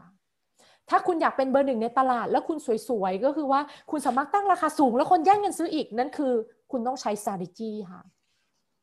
เองบอกได้เลย ไม่ใช่โปรโมชั่นโอเคป้าเองขอฝากไว้ทุกคนเลยที่ชอบใช้โปรโมชั่นโปรโมชั่นไม่ผิดเนาะแต่เราต้องใช้มันอย่างมีมีกลยุทธ์ ไม่ใช่อะไรอะไรก็ลดราคา เพราะทุกครั้งที่คุณลดราคา คุณลด perceived value ของคุณ ถูกไหมทุกครั้งที่ลดราคา และทุกครั้งที่คุณลดราคา คุณดึงดูดลูกค้าที่เออคุณดึงดูดลูกค้าที่ไม่มีคุณภาพด้วยนะคำว่าไม่มีคุณภาพคืออะไรพอลดราคาปุ๊บ แมงเม่าที่มานี่เป็นใครคะอาจารย์ เป็นสายบ้าราคาบ้าโปรโมชั่นถูกปะเนี่ยเนี่ยคุณไม่ได้ลูกค้าที่มีคุณภาพที่แบบฉันไม่ได้สนใจที่ราคา ฉันยอมจ่ายแพงกว่านี้ฉันมีเงินเหลือกว่านี้อยากเราอยากได้แบบนั้นใช่ไหมคะเนาะเองเราอยากพูดเรื่องนี้ไว้ก่อนเพราะเองเห็นคนชอบพูดว่าเออทำราคาให้ถูกๆ หรือว่าคนที่ชอบเล่นโปรโมชั่นเองอยากให้ระลึกเรื่องนี้เยอะ ๆ เพราะว่าการทำโปรโมชั่นไม่ได้ชนะแบบยั่งยืน แถมทำลายแบรนด์คุณอีกว่าเป็นแบรนด์ที่วันๆก็ลดราคาอย่างเดียว มันไม่ได้แก้ปัญหา สิ่งที่แก้ปัญหาได้ดีสุดคือ คุณต้องมี value added ใช่ไหมคะ ครับ คุณต้องมี competitive advantage เมื่อเทียบกับคู่แข่ง โอเคต่อทีนี้ใช่โอเคอะโอเคอะนี่ดีดีดีต่อเลยฮะคุณเองต่อต่อเลยฮะเลย เองอยากยกตัวอย่างอันนี้ขำๆ เองชอบเอาแบบจากชีวิตจริงนะอาจารย์เออเออมีเออเออมีครั้งหนึ่งเคสไปร้านเครื่องใช้ไฟฟ้าความฮามากแล้วมันติดป้ายราคา โอเคไหมคะ เองก็อืมเฮ้ยทำไมหน้าตามันเหมือนกันหน้าตาประมาณอย่างเงี้ยอาจารย์ขาวๆเนาะเองก็ไปไปถามน้องๆเฮ้ยไอ้สองเครื่องนี้มันต่างกันยังไงนะคอมเอ่อไอเครื่องซักผ้าเนี่ย น้องแบบหน้าตามั่นใจฉลาดน้องพูดว่าเอ่อต่างกันที่ราคาพี่บอกต่างกันที่ราคา เองแบบโทรน้องเอ้ยไปเอาโรบอทมาคุยกับพี่ดีกว่า คือแบบว่าราคามันตัวใหญ่มากอาจารย์เองรู้อยู่แล้ว เองจะบอกว่าไม่ใช่หน้าตามันเหมือนกันมันต่างกันที่ไหนเองก็ถามเขาเขาก็อะเริ่มสำนึกผิด เริ่มรู้ว่าเออไม่ได้เนาะบอกแค่นี้เขาบอกอ๋อพี่อันที่มันแพงกว่า อันที่แพงกว่า มันปั่นได้ประมาณห้าหมื่นรอบ เองแบบเองทำหน้าตกใจเลยห้าหมื่นรอบอาจารย์ คือเสื้อฉันขาดแน่นอน อาจารย์นึกภาพแบบว่าห้าหมื่นรอบไว้เป็นแบบไหนคะคือใน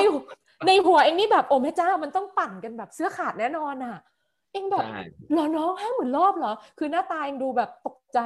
แล้วแล้วไอ้แล้วน้องคนเนี้ยก็เริ่มแบบว่าอ่าเริ่มตั้งสติว่าฉันต้องบอกอะไรผิดไปนิดนึงแน่เลย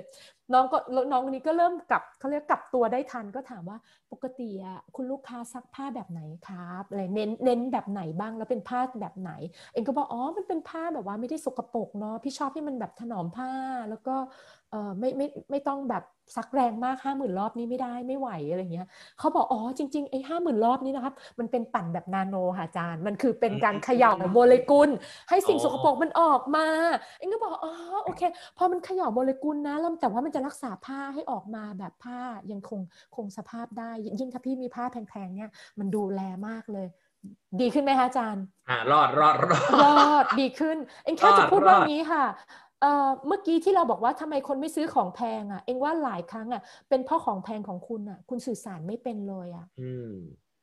ถูกไหมคะ เหมือนจริงที่น้องจริงคนนี้จริงเล่าอะ ลูกค้าไม่แคร์หรอกคุณจะมีห้าหมื่นมีเทคโนโลยีพิสดารมีชื่ออะไรแปลกๆเขาไม่แคร์หรอกเขาแคร์ว่าลูกค้าจะได้อะไร ลูกค้าแบบเองอยากรู้แค่ว่ามันจะได้อะไรดังนั้นน่ะมันจะมีสิ่งที่เรียกว่า selling point ค่ะอาจารย์ อันนี้คือระบบปั่นสามหมื่นรอบมันคือ selling point selling point ใช่ แต่อยากให้ทุกคนน่ะพูดถึงสิ่งที่เรียกว่า buying point ทำไมต้องซื้อ buying point คือทำไมต้องซื้อแต่ selling point คือคุณมีอะไร แล้วนักการตลาดหลายครั้งชอบพูดที่ selling point มันเลย fail คุณไม่ได้พูด buying point ว่ามันเชื่อมโยง มันได้ end benefit อะไรอะ ถ้าพูดว่าเนี่ยเทคโนโลยีที่เขย่าเบาๆ ความถี่สูงเห็นไหมกำจัดคราบผ้าแล้วถนอมกระจัดคราบแล้วถนอมผ้าได้ เองจะรู้สึกดีกว่าถูกไหมคะเนาะอันนี้แค่เป็น example ว่าทำไมของแพงบางอย่างมันถึงขายไม่ได้ เพราะว่าของแพงหลายอย่างมันขายไม่เป็นค่ะอาจารย์ มันขายไม่ถูกต้อง มันไม่ได้ขายแบบเข้าใจลูกค้า เห็นไหมคะว่าสุดท้ายมันจะกลับมาที่รากเหง้าว่าคุณเข้าใจลูกค้าหรือเปล่า คุณเอาสินค้าไปเชื่อมโยงกับชีวิตลูกค้าไหมเนาะครับ ห็นด้วยเห็นด้วยทีนี้นี่เพราะจริฉังนเป็นเป็นเพนพอยต์มากนะครับ พวกเราต้องต้องแบบผมเรียนรู้จากคุณเองเรื่องนี้นะเออเซลล์ส่วนใหญ่ก็จะ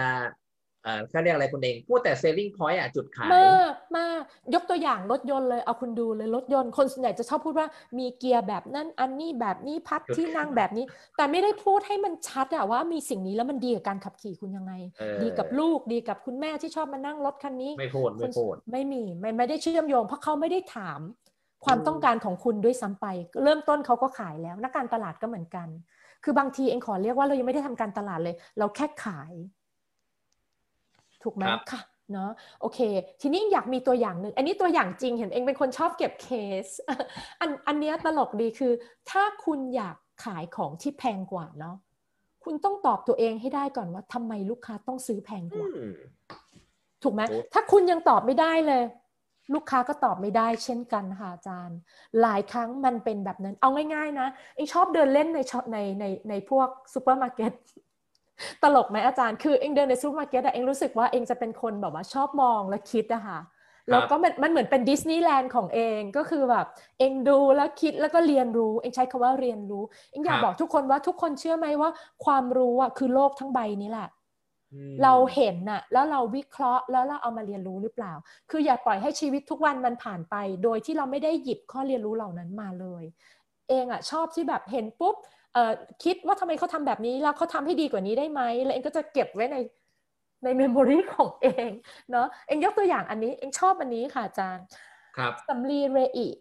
อันเนี้ยเองจำราคาได้ไม่แม่น แต่เองกล้าบอกเลยว่าในเชลฟ์ตอนนั้น มันแพงแบบน่ากลัวมาก เองบอกเลยมันแพงแบบ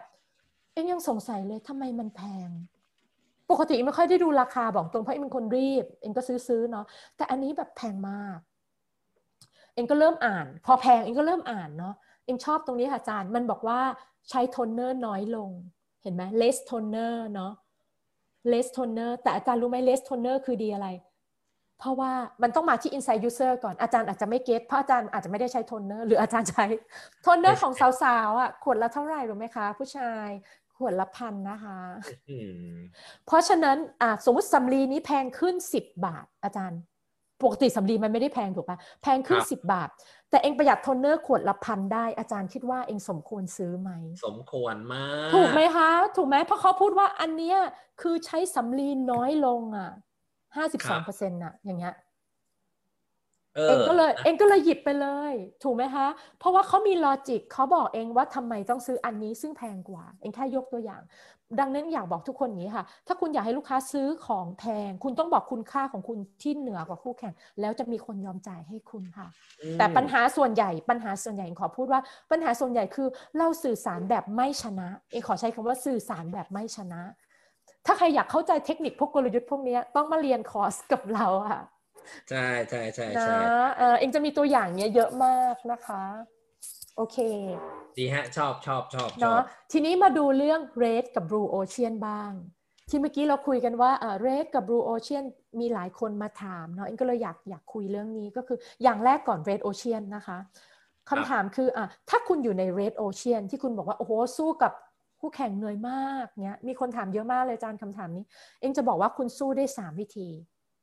อะเรามาดูกัน 3 วิธีคืออะไร ทุกคนเตรียมจดได้เลยนะ อันที่หนึ่งนะเขาบอกว่างี้ Red Ocean เป็น thinking แบบสู้ในสนามรบเดิม หมายความว่าอยู่ในตลาดเดิมที่เราอยู่นี่แหละนะคะ แบบที่หนึ่งก่อน ซึ่งเองคิดว่าอันนี้คนใช้เยอะคือ low cost strategy คือหมายความว่าคุณทำยังไงก็ได้ต้นทุนต่ำสุดอืมซึ่งเองต้องบอกก่อนว่า การใช้ทางเลือกนี้อะก็ดีถ้าคุณสามารถ low cost แต่คุณไม่ทำให้ลูกค้ารู้สึกแย่ เช่น คุณไม่ได้ทำให้ประสบการณ์ลูกค้าแย่ ไม่ได้ทำให้สินค้า performance ต่ำลงเนาะแต่คุณสามารถสร้าง low cost ได้คุณไปทำเลย อันนี้มันเป็นเรื่อง operation ซึ่งเองจะไม่แตะเพราะว่าคนส่วนใหญ่อะบางทีอะชอบเลือกทางนี้อยู่แล้วเนาะเองไม่แตะเรื่องนี้ เพราะเองว่ามันตรงไปตรงมาเนาะอันที่สองค่ะคือ differentiation strategy คือคุณทำให้มันต่างนะคะซึ่งเดี๋ยวจะเจาะลึกเรื่อง differentiation strategy อีกวิธีหนึ่งคือ niche strategy คือคุณไปเล่นตลาดเล็ก ให้ชนะแล้วไม่มีใครครอบครองตรงนั้นได้ คุณจะเป็นคนเดียวเลย ที่ครองพื้นที่ตรงนี้ไปเลยก็ได้ เดี๋ยวยกตัวอย่างให้นะคะ มี 3 ทางเลือกให้คุณสู้ในตลาด red ocean เนาะค่ะ ทีนี้เองมาที่แต่ละทางเลือกเนาะเองไม่พูดเรื่อง low แต่เองจะพูดเรื่องไม่พูดเรื่อง low cost เรามาเรื่อง differentiation ดีกว่าว่า ถ้าคุณอยากสร้างความต่างมันมีได้กี่วิธีนะคะ มันมี 4 วิธีค่ะทุกคน วิธีที่ 1 เองขอเรียกว่าต้องมี killer feature หมายถึง product คุณอะต้องมีหมัดเด็ดอันหนึ่งต้องมีจุดขายหนึ่งอันที่คุณเหนือกว่าคู่แข่ง ถึงแม้ว่าคุณจะซ้ำกับคนอื่น มันไม่ใช่ครั้งแรกในเมืองไทยที่มี แต่มันต้องมีบางอย่างที่คุณพูดได้เหนือกว่าคนอื่นนะคะ นั่นคือทางเลือกที่หนึ่งทางเลือกที่สองคือ communication คือการสื่อสาร คุณมีเทคนิคบางอย่างที่พูดให้ต่างจากคนอื่น ทางเลือกที่ 4 คือประสบการณ์ค่ะ คือใส่ประสบการณ์เข้าไปนะคะอาจารย์ ส่วนทางเลือกต่อมาก็คือเรื่องแบรนดิ้งนะคะ เอ็งขอยกตัวอย่าง อันที่ 1 เอาตัวอย่างที่ชอบ Red Ocean เมื่อกี้ทางเลือกที่ 1 คือการหา killer feature หรือ product attribute ใหม่ๆ ถูกไหมคะตัวอย่างที่ชอบที่สุดคือ Hungry Hub ค่ะอาจารย์ คือแอปที่สำหรับจองร้านอาหารมันมีเยอะ ไม่ใช่แค่ Hungry Hub นะคะบอกได้เลย แล้วก็อย่างคือถ้าแค่จองร้านอาหารเองรู้สึกว่ามันไม่จำเป็นมาก มันอาจจะจำเป็นเฉพาะร้านที่คนเยอะๆ ถูกไหมคะ แต่ที่ชอบ Hungry Hub คืออันที่เป็น killer feature แล้วโดนเองมากๆเลยนะ คือคุณสามารถทานบุฟเฟ่ต์ในร้านที่ไม่เคยมีบุฟเฟ่ต์มาก่อนได้ เช่นเมื่อก่อนออฟฟิศยังมี Coffee Club Coffee Club นี้ไม่มีทางได้บุฟเฟ่ต์นะมันไม่มีอยู่แล้วค่ะอาจารย์ แต่ว่าถ้าไป Hungry Hub มันจะมีบุฟเฟ่ต์ได้ เขามีแพ็กเกจแบบนั้นเห็นไหมเจ๋งไหมอาจารย์ สมมติว่าวันนี้เราอยากแบบนัดเพื่อน meeting อยากกินกันแบบ ไม่มี limit สมมติอย่างเงี้ยค่ะ นั่นคือจุดแข็ง อันนี้เขาเรียกมี killer feature คุณก็จะอยู่ได้ทันทีในตลาด red ocean จริงไหมคะค่ะแต่การค้นหาแบบนี้มันก็จะกลับมาที่ insight เหมือนเดิมนะคะ คล้ายๆ กับเมื่อกี้ที่ที่เอ่อ iTag ทำนะคะนะคะ โอเค ตัวอย่างต่อมาอะเองเอาตัวอย่างที่ใกล้เคียงมันมันออกแนวของกินนิดนึงนะคะ ทุกคนเนื่องจากช่วงนี้ work from home อะไรอย่างนี้โอเค Robin Hood อะเองชอบตรงวันแรกที่ Robin Hood ออกเองสังเกตนะคะ แต่ไม่รู้ว่าเขาตั้งใจหรือเปล่าเขาจะพยายามเอาใจร้านค้าก่อน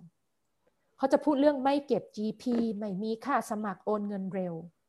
สิ่งนี้จูงใจใครคะไม่ใช่ลูกค้าแบบเองแน่นอน วันแรกเองเห็นข้อความนี้เองไม่แคร์เลย อาจจะแคร์นิดนึงเพราะว่าดีใจที่เขาดูแลร้านดี แต่ว่ามันไม่ได้มีผลอะไรกับเองเท่าไหร่ แต่เองเข้าใจว่าเขาพยายามดึงดูดพ่อค้าแม่ค้าให้เข้ามาก่อนใช่ไหมและนี่เป็น killer feature เหมือนกัน พอพูดเรื่อง GP ปุ๊บ มันจะไปจี๊ดกับคู่แข่งทันที จริงไหมคะอาจารย์ ถูกไหมเพราะคู่แข่งเก็บอย่างกระหน่ำมากใช่ไหมคะ ทีนี้อันดับต่อมาก็คือเขาเริ่มพูดมาเสร็จมาทาง user บ้างว่า ข้อดีของการสั่งอาหารผ่านแอป Robinhood เห็นไหมคะ เช่น ราคาเท่ากับหน้าร้าน อ่า อันนี้จริงเห็นไหมมีร้านเล็กๆ ที่แบบเหมือนกับเขาพยายามพูดว่าเขามีร้านที่เล็กๆอะ่ะที่แอปอื่นมันไม่ค่อยมีอะ่ะร้านแบบ street food สุดๆอะค่ะอาจารย์ก็มีในนี้เช่นกัน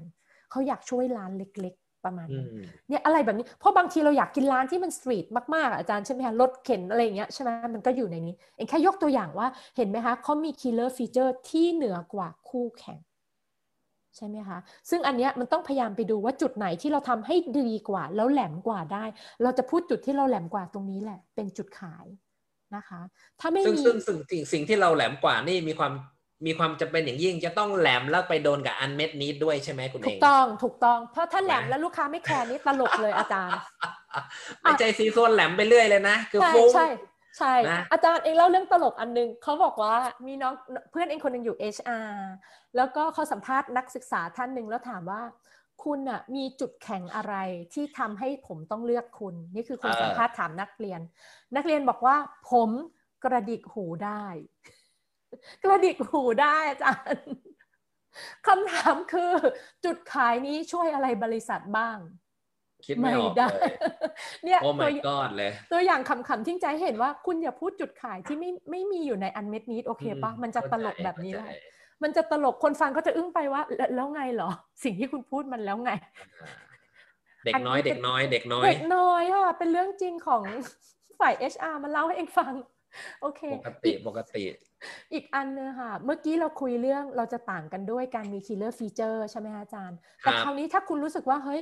คุณไม่มีแล้วจริง ๆ คุณหมดสิ้นแล้ว เองอยากให้เชียร์เองอยากให้ฝึกที่การทำ communication ค่ะอาจารย์ เรื่องการสื่อสารก็ช่วยได้ เช่น เองจะบอก CHR ค่ะ ออกรถไฮบริดมา แต่ออกมาตอนที่ไฮบริดมีทั่วประเทศไทยแล้วอ๋อใช่ ถูกไหมคะ ตอนนี้พูดไฮบริดทุกคนยังตื่นเต้นอยู่เหรอคะ ไม่มีหรอกไม่ใช่ไหมคะ แต่งชอบที่ CSR ฉลาดมากเลย CSR ทำไงรู้ไหมคะ CSR พูดว่าเออ ฉันเป็นไฮบริด Gen 2อ่าอาจารย์ แล้วเขาก็จะพูดว่า Gen 2มีอะไรบ้าง อันนี้ดีขึ้นไหมคะ ดีดีขึ้นเยอะดีขึ้นเยอ่าอะเพราะเขาพูดเลยว่าที่ที่ที่คุณเห็นทั้งหมดอะ Gen 1โอเคป้าเหมือนประมาณคนละคลาสกับฉัน อย่ามาเทียบกันเอออ่าเองว่าอันนี้ก็เป็นเทคนิคที่ดีเห็นไหมว่าเป็น Gen 2แต่เขาต้องมี reason to believe นะคะว่า Gen 2มีอะไรใช่ไหมคะอืมอีกอันหนึงที่อิงชอบคือ dentiste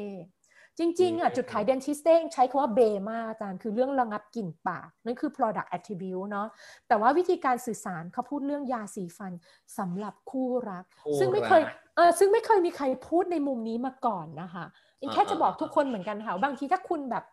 ไม่มีข้อต่างเลยอะคุณต้องพูดในจุดที่คนไม่ได้พูดถึง คุณต้องทวิสต์เอ่อจุดขายของคุณนะคะ นิดนึงนะคะ ครับ ซึ่งตอนนี้ยอดขายถล่มทลายแล้วก็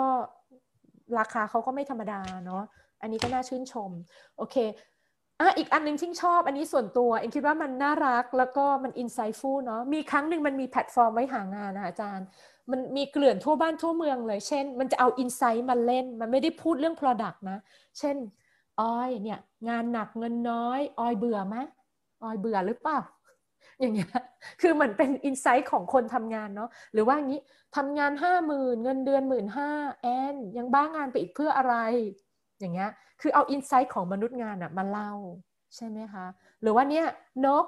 ทำงานหนักขนาดเนี้ยนกทั้งชาติแน่ ๆ เลยอย่านกทั้งชาติสินะเงี้ยก็เป็นอีกวิธีหนึ่งเหมือนกันว่า คุณก็เอาเอาเขาเรียกว่าอะไร insight มา hook ให้คนสนใจ คนน่ะ จะไม่ดูโฆษณาทุกอันหรอกค่ะอาจารย์ ทุกการสื่อสารหรอกเองเนาะแต่เองคิดว่าคนจะสนใจเมื่อมัน relate กับตัวเขา จริงไหมคะจริงอาอาจารย์รู้ไหมเคยมีการทำวิจัยอันหนึ่งเขาบอกว่าวันหนึ่งอะเราเห็นโฆษณาเป็นพัน เป็นเป็นพันไปได้อะเป็นไปได้ใช่เป็นไปได้แต่ว่าเราอะให้ความสนใจเฉพาะบางอันเท่านั้น อืม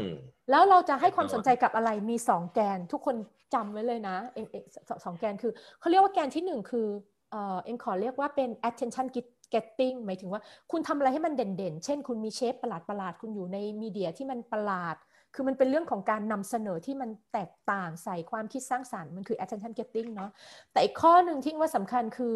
มันคือ relevancy หมายถึงว่าข้อข้อความหรือสิ่งที่พูดอะมันโดนโดนกับชีวิตเขาหรือเปล่า มันเกี่ยวข้องกับชีวิตเขาไหม ดังนั้นเองว่ามันเป็นเรื่องของหนึ่งความคิดสร้างสรรค์สองมันอินไซต์มันมันคอนเน c t กับอินไซต์หรือเปล่า กรณีนี้มันใช้แกนเรื่องอินไซต์มันหนักมากใช่ไหมคะอาจารย์เออมันพูดเองแบบถ้าถ้าถ้าจะตีความคำว่า attention getting เนี่ยแปลว่าเช่น attention attention getting ก็คือน่าสนใจ ใช่น่าสนแต่ใจอะ le- relevancy นี่เจ๋งมันกว่าคือนะเกี่ยวข้องคือมันโดเกี่ยวนข้องใจกับใช่โดนใจใช่ใช่ คืออันแรกเองขอว่ามันเล่นกับแท็กติก เช่นเองยกตัวอย่างค่ะอาจารย์เอ่อ สมมติเองเดินไปดูโรงหนังเอ่อเองเดินไปดูหนังโรงโรงภาพยนตร์เนาะแล้วก็มีไดโนเสาร์ตัวหนึ่งอยู่ตรงกลาง อย่างเงี้ยเขาเรียกว่า attention getting ถูกไหมคะมันเออมันน่าสนใจทำมันทำอะไรแปลกๆ ให้เรามีให้เราหยุดดู อย่างนั้นน่ะแต่ว่ามันยังไม่เกี่ยวกับอินไซต์ถูกไหมคะไม่งั้นก็จะเห็นมันเป็นแค่ไดโนเสาร์แต่ถ้ามันมีแมสเซจบางอย่างที่แบบเฮ้ยมันตรงกับชีวิตเองเลย มันใช่สิ่งที่เองคิดอะไรเงี้ยเองก็จะรีจิสเตอร์มันไว้ ไม่งั้นอืเอมงจะจำแค่ไดโนเสาร์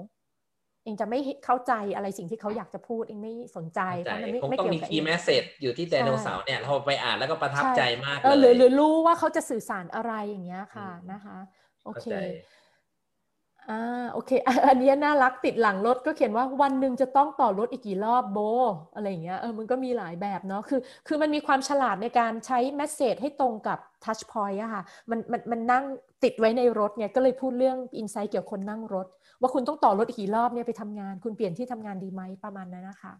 นะคะอันนี้ให้ดูขำๆเราจบไปสองเรื่องแล้วเนาะเรื่องแรกคือคุณหา killer feature ใช่เรื่ องที่สองคุณใช้การสื่อสารมาช่วยเนาะครับเรื่องที่สามเองคิดว่าน่าสนใจเหมือนกันค่ะ คือประสบการณ์ค่ะอาจารย์ คือใช้ experience มาช่วย จริงๆ experience ก็ต้องใช้ insight เหมือนกันเนาะแต่ว่าเองยกตัวอย่างไปเลยแล้วกัน ใครอยากรู้เรื่องนี้ลึกๆอะ่ะเองมีสอนเรื่อง experience design strategy ด้วยในในหลักสูตรนะคะ โอเค เองอยากยกตัวอย่างไฮดี้เหลาแหละ อันนี้เป็นร้านที่ชอบโดยส่วนตัว อาจารย์ยังไม่ได้ไปใช่ไหมอาจารย์อาจารย์ได้เฮ้ยไปผมเคยหไปแล้วผมเคยไปแล้วโอ้ยเองชอบมากเลย คือต้องเล่าสถานการณ์นี้ก่อนพวกเรานึกภาพว่าก่อนโควิดเนาะร้านพวกเนี้ยเอ่อถูก disrupt มากมายอะค่ะหมายถึงว่ามันมีร้านชาบูอะเยอะนะคะ แต่ว่าเองคิดว่าไฮตี้เหลาเนี่ยเป็น exp เป็นแบบที่หนึ่งอะด้านการสร้างประสบการณ์จริง ๆ ไม่งั้นอะถ้าไม่มีประสบการณ์อะไปที่ไหนก็ได้ค่ะ มันจะทำให้ใช่ทุกร้านชาบูเหมือนกันอืถูกไหมคะ แต่ไฮตู้เหลาเท่านั้นที่ให้ประสบการณ์แบบนี้ที่เองจะเล่าต่อไปนี้ ก็คือข้อที่หนึ่งเองชอบตรงประสบการณ์ของไฮตู้เหลาเนาะข้อที่หนึ่งคือน้ำซุปโอ้โห ใช้คำว่าหลากหลายมากแล้วยังไม่รวมเอ่อตรงที่เป็นบัฟเฟ่ที่แบบสามารถเอ่อ ผสมน้ำจิ้มอะไรอย่างนี้เองได้ใช่ไหมคะ โอเคอะไม่พอถ้าสมมติเองไปแล้วคิวยาว แม่เจ้ามีชา มีเกมอะไรให้เองนั่งเล่นไม่ให้เองหงุดหงิดถูกไหมเนาะมีขนมให้กิน แล้วที่เองชอบมากเลย แล้วเองยอมรอสู้ตายอ่ามีขนมเนาะที่เองชอบมากเลยคือ สิ่งนี้ค่ะอาจารย์ทำเล็บทำเล็บทำเล็บอ่าผู้ชายอาจจะไม่เก็ตเพราะผู้ชายไม่มีอินไซต์นี้ แต่คุณรู้ไหมว่าทำเล็บ ถ้าทำในร้านน่ะครั้งหนึ่งเท่าไหร่หลักพันนะจ๊ะเนาะแม่หรอกแล้วเองคิดว่าการทำเล็บเขาอะไม่ธรรมดาด้วยอาจารย์วันนั้นน่ะน้องๆเองไปทานแล้วก็ไปทำเล็บเองเห็นเล็บแม่เจ้าแบบเทคนิคแพรวอาจารย์มันไม่ใช่ทำเล็บแบบขอไปทีอะมันคือแบบเป็นแบบ professional อะเออเนี่ยยกตัวอย่างคือ โอ้โห ยิ่งกว่าคุ้มอีกอะอย่าลืมพันหนึ่งนะคะ ปกติเองทำเล็บเนาะโอเค หรืออะเองชอบความใส่ใจเล็กๆ ที่มันสร้างเป็น wow factor ในร้าน ตั้งแต่แบบอะถ้าคุณมีเสื้อสูทมีมีมีที่กันไม่ให้เลอะไม่ให้เลอะขอบเสื้อ เรากินชาบูบางทีมันเลอะถูกไหมคะอาจารย์เนี่ยแล้วก็อ่าอันนี้ก็ที่ที่โซนที่เป็นน้ำจิ้มที่เราผสมเองได้เนาะหรือว่าแว่นค่ะอาจารย์เอ่อลูกน้องเองคนนึงเอ่อใส่แว่นนะมันก็มีแบบที่เช็ดแว่นอย่างเงี้ยขนาดกระเป๋ากระเป๋าดีๆเขาก็จะมีแบบผ้าคลุมอ่ามีทุกอย่างแบบเซอร์ไพรส์มากเนาะแล้วก็วันนั้นไปฉลองวันเกิด ที่เองฮาคือมีป้ายไฟด้วยค่ะอาจารย์ป้ายไฟ Happy Birthdayมี Birthday เอออ่าแล้วก็จ๋งเขียนครับเขียนเขียน Birthday แบบ customize ใส่กระดาษมาให้ แล้วก็ลงชื่อพนักงานท่านนั้น อะไรอย่างเงี้ยคือเองว่า detail เล็ก ๆ เหล่านี้มันทำให้ชาบูไหนมันก็เทียบกันไม่ได้อะ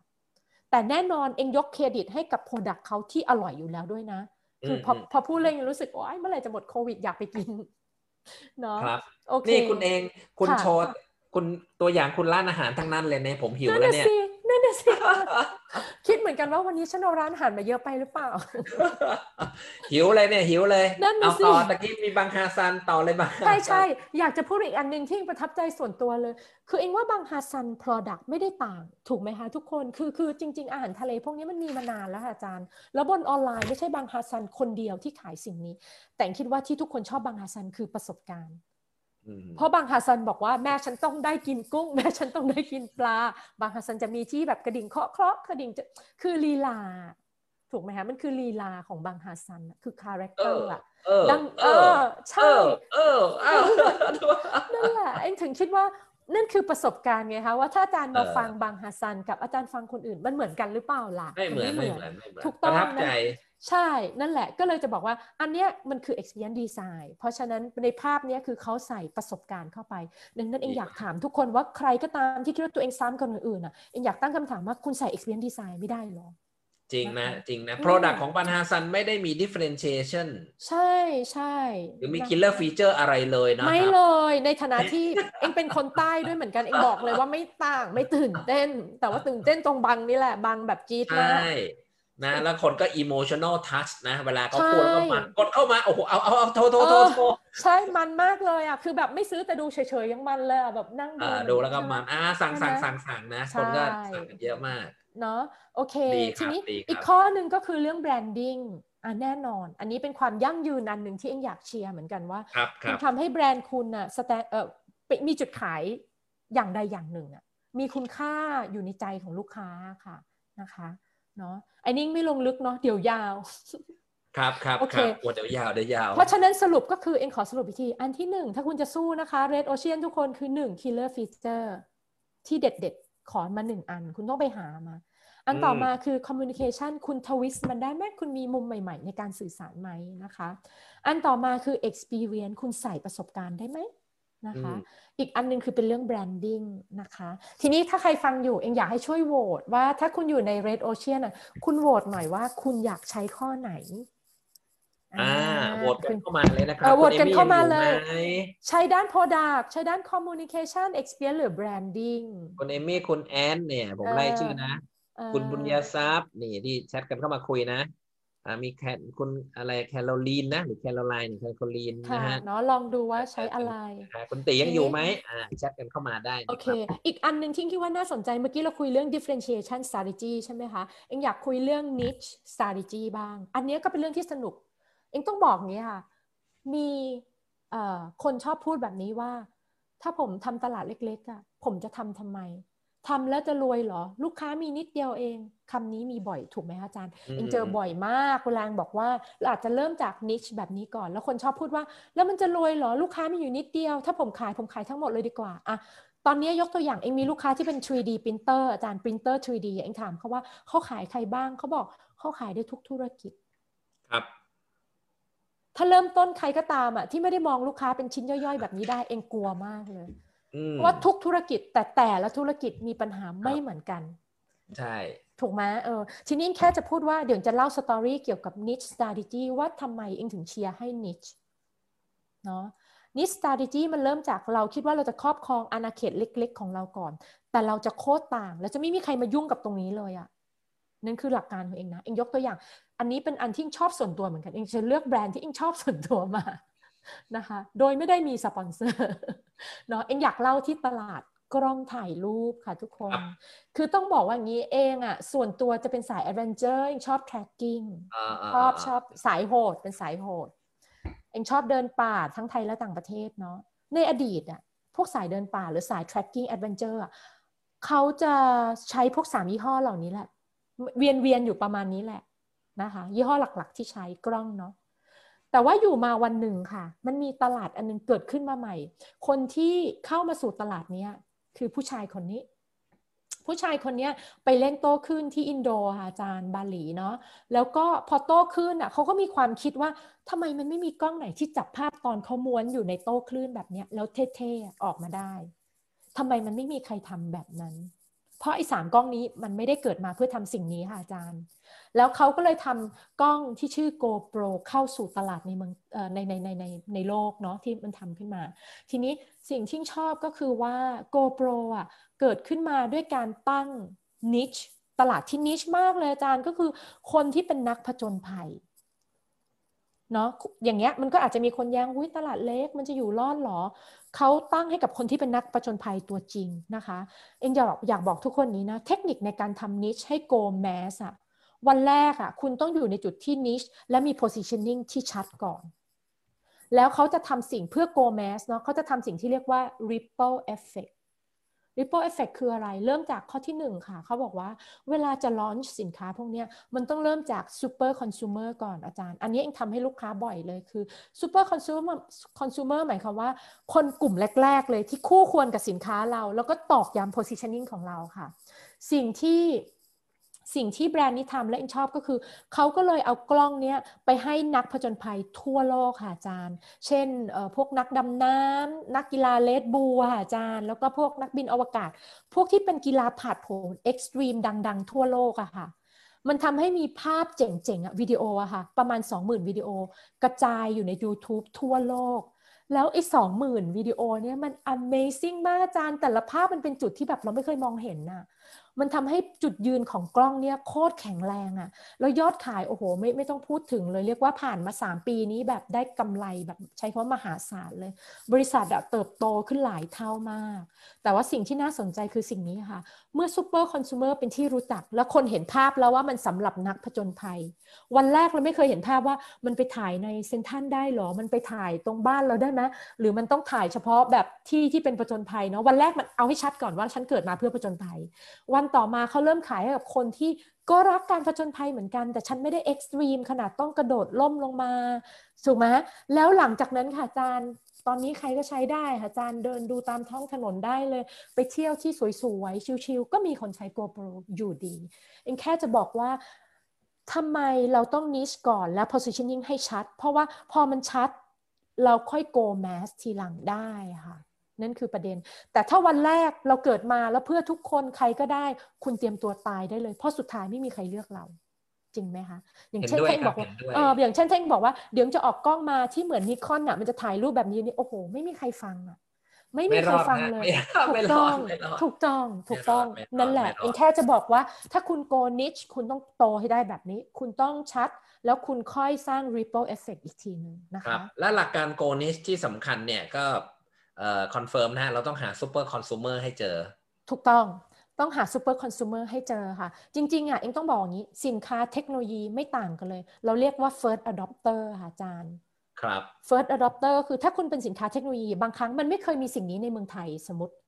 เราต้องนึกภาพไปออกก่อนว่าใครจะ adopt อันเนี้ยเป็นคนแรก เราจะพยายามเอาใจคนกลุ่มนั้นก่อน เพื่อให้สินค้าเข้าสู่ตลาดให้ได้เร็วที่สุดแล้วสร้างกำไรให้ได้ครับแล้วค่อยสร้างพวก ripple effect เนี้ยไปเรื่อยๆค่ะอาจารย์การมินก็เป็นตัวหนึ่งนะคุณเองการมินเนี่ยนาฬิใช่กาเนี่ยก็ใช้การถูมิกนอยู่ถูกถูกถูกใช่เขาก็เอาค่ะไปให้พวกที่นักวิ่งมาราธอนนักว่ายน้นั่นำแหไอละกีฬาใช่ใส่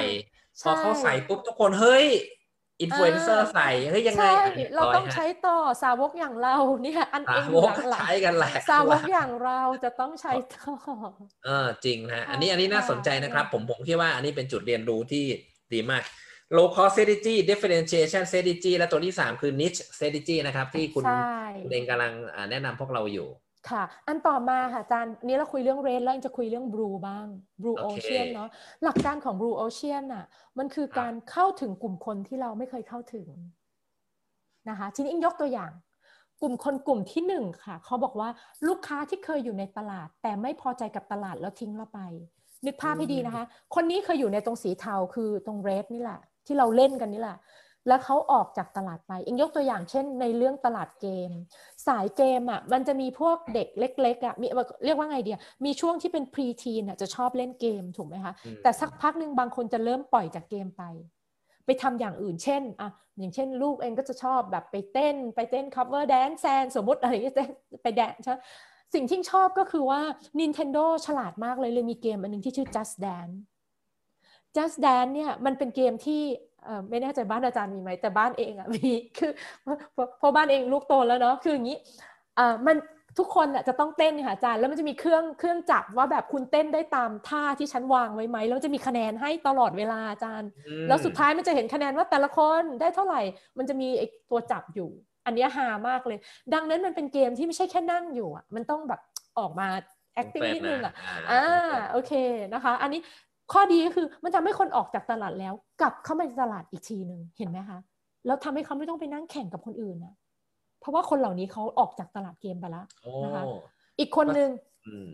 อีกกลุ่มหนึ่งที่น่าสนใจคือกลุ่มนี้ไม่เคยสนใจเราอยู่แล้วค่ะเขาไม่เคยสนใจแคตตาล็อเราอยู่แล้วโอเคไหมก็คือปฏิเสธตลาดเพราะสนใจอย่างอื่นมากกว่า เช่น อาจจะสนใจการออกกำลังกายมากกว่า สมมติ สมมติเราต้องตั้งเป้าก่อนเราจากเอาใคร เอาคนที่ออกกำลังกายมากกว่า เขาก็เลยแปลงร่างให้เป็นเครื่องออกกำลังกายก็คือ Nintendo Switch เอ่อเอ่อที่อันนี้บ้านเองไม่มี ก็คือมันใส่แล้วก็สามารถเหมือนกับออกกำลังกายไปด้วย แต่ว่าต้อง connect กับเกมค่ะอาจารย์เนาะเพราะฉะนั้นอันเนี้ยขอใช้คำว่าเหงื่อออกแน่นอน ยิ่งยิ่งกว่าไอ้ just dance อีกคราวเนี้ยมันคือมันทำให้คุณต้องออกกำลังกายอะ่ะต้องออกแรงอะ่ะเพื่อเล่นเกมอันเนี้ยค่ะนะอืคะมดังนั้นยังอยากตั้งคำถามทุกคนอย่างนี้ ใครนะที่ไม่เคยซื้อของคุณเลย คุณต้องตั้งคำถามว่า คุณต้องพัฒนาตัวเองยังไงที่จะตอบโจทย์เขาได้ เอ็มยกตัวอย่างอาจารย์เองอะ่ะเป็นลูกค้าที่ไม่ใช่อ่าเป็นคนที่ไม่ชอบกาแฟอะเนี่ยเองเป็นเองเป็น blue ocean ของธุรกิจกาแฟเลย เองไม่ชอบกาแฟ เองไม่กินกาแฟ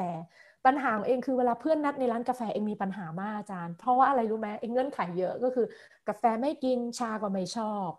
ถ้าเป็นน้ำผลไม้ต้องหนึ่งร้อยเปอร์เซ็นแล้วก็คั้นสดเท่านั้น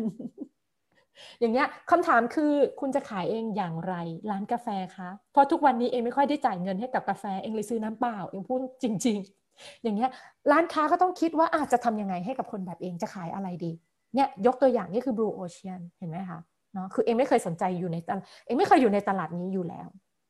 นะคะ โอเค อันดับมา อันดับต่อมาเขาเรียกว่า unexplore คือลูกค้าที่เราใช้คาว่าไม่เคยสนใจเลยด้วยซ้ำไป ไม่เคยแม้แต่จะ explore เลย เช่นคนแก่ คนสูงอายุ เราคิดว่าโอเค ก็ทิ้งขว้างไปเหอะ target นี้ถูกไหม แต่ข้อดีของ target นี้คือไม่มีใครยุ่งกับเขาเลยนะคะทุกคน ข้อดีของ Blue Ocean คือพวกตลาดเราเนี่ยไม่มีใครยุ่งกับเขา Nintendo เลยออก Nintendo V ที่เป็นแบบว่ามันง่าย มันมันเบา มันไม่ต้องใช้พลังอะไรเยอะแบบอีสองอันนี้เนาะ ให้คนแก่กับเด็กอะแม้แต่คนที่ไม่รู้เรื่องแบบเป็น beginner ก็เล่นได้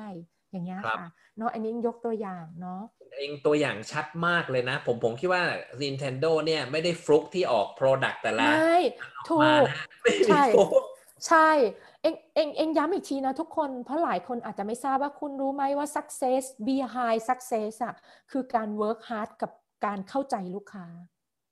behind success ของ business เยอะมากเลย เองกล้าพูดเลยนะคะ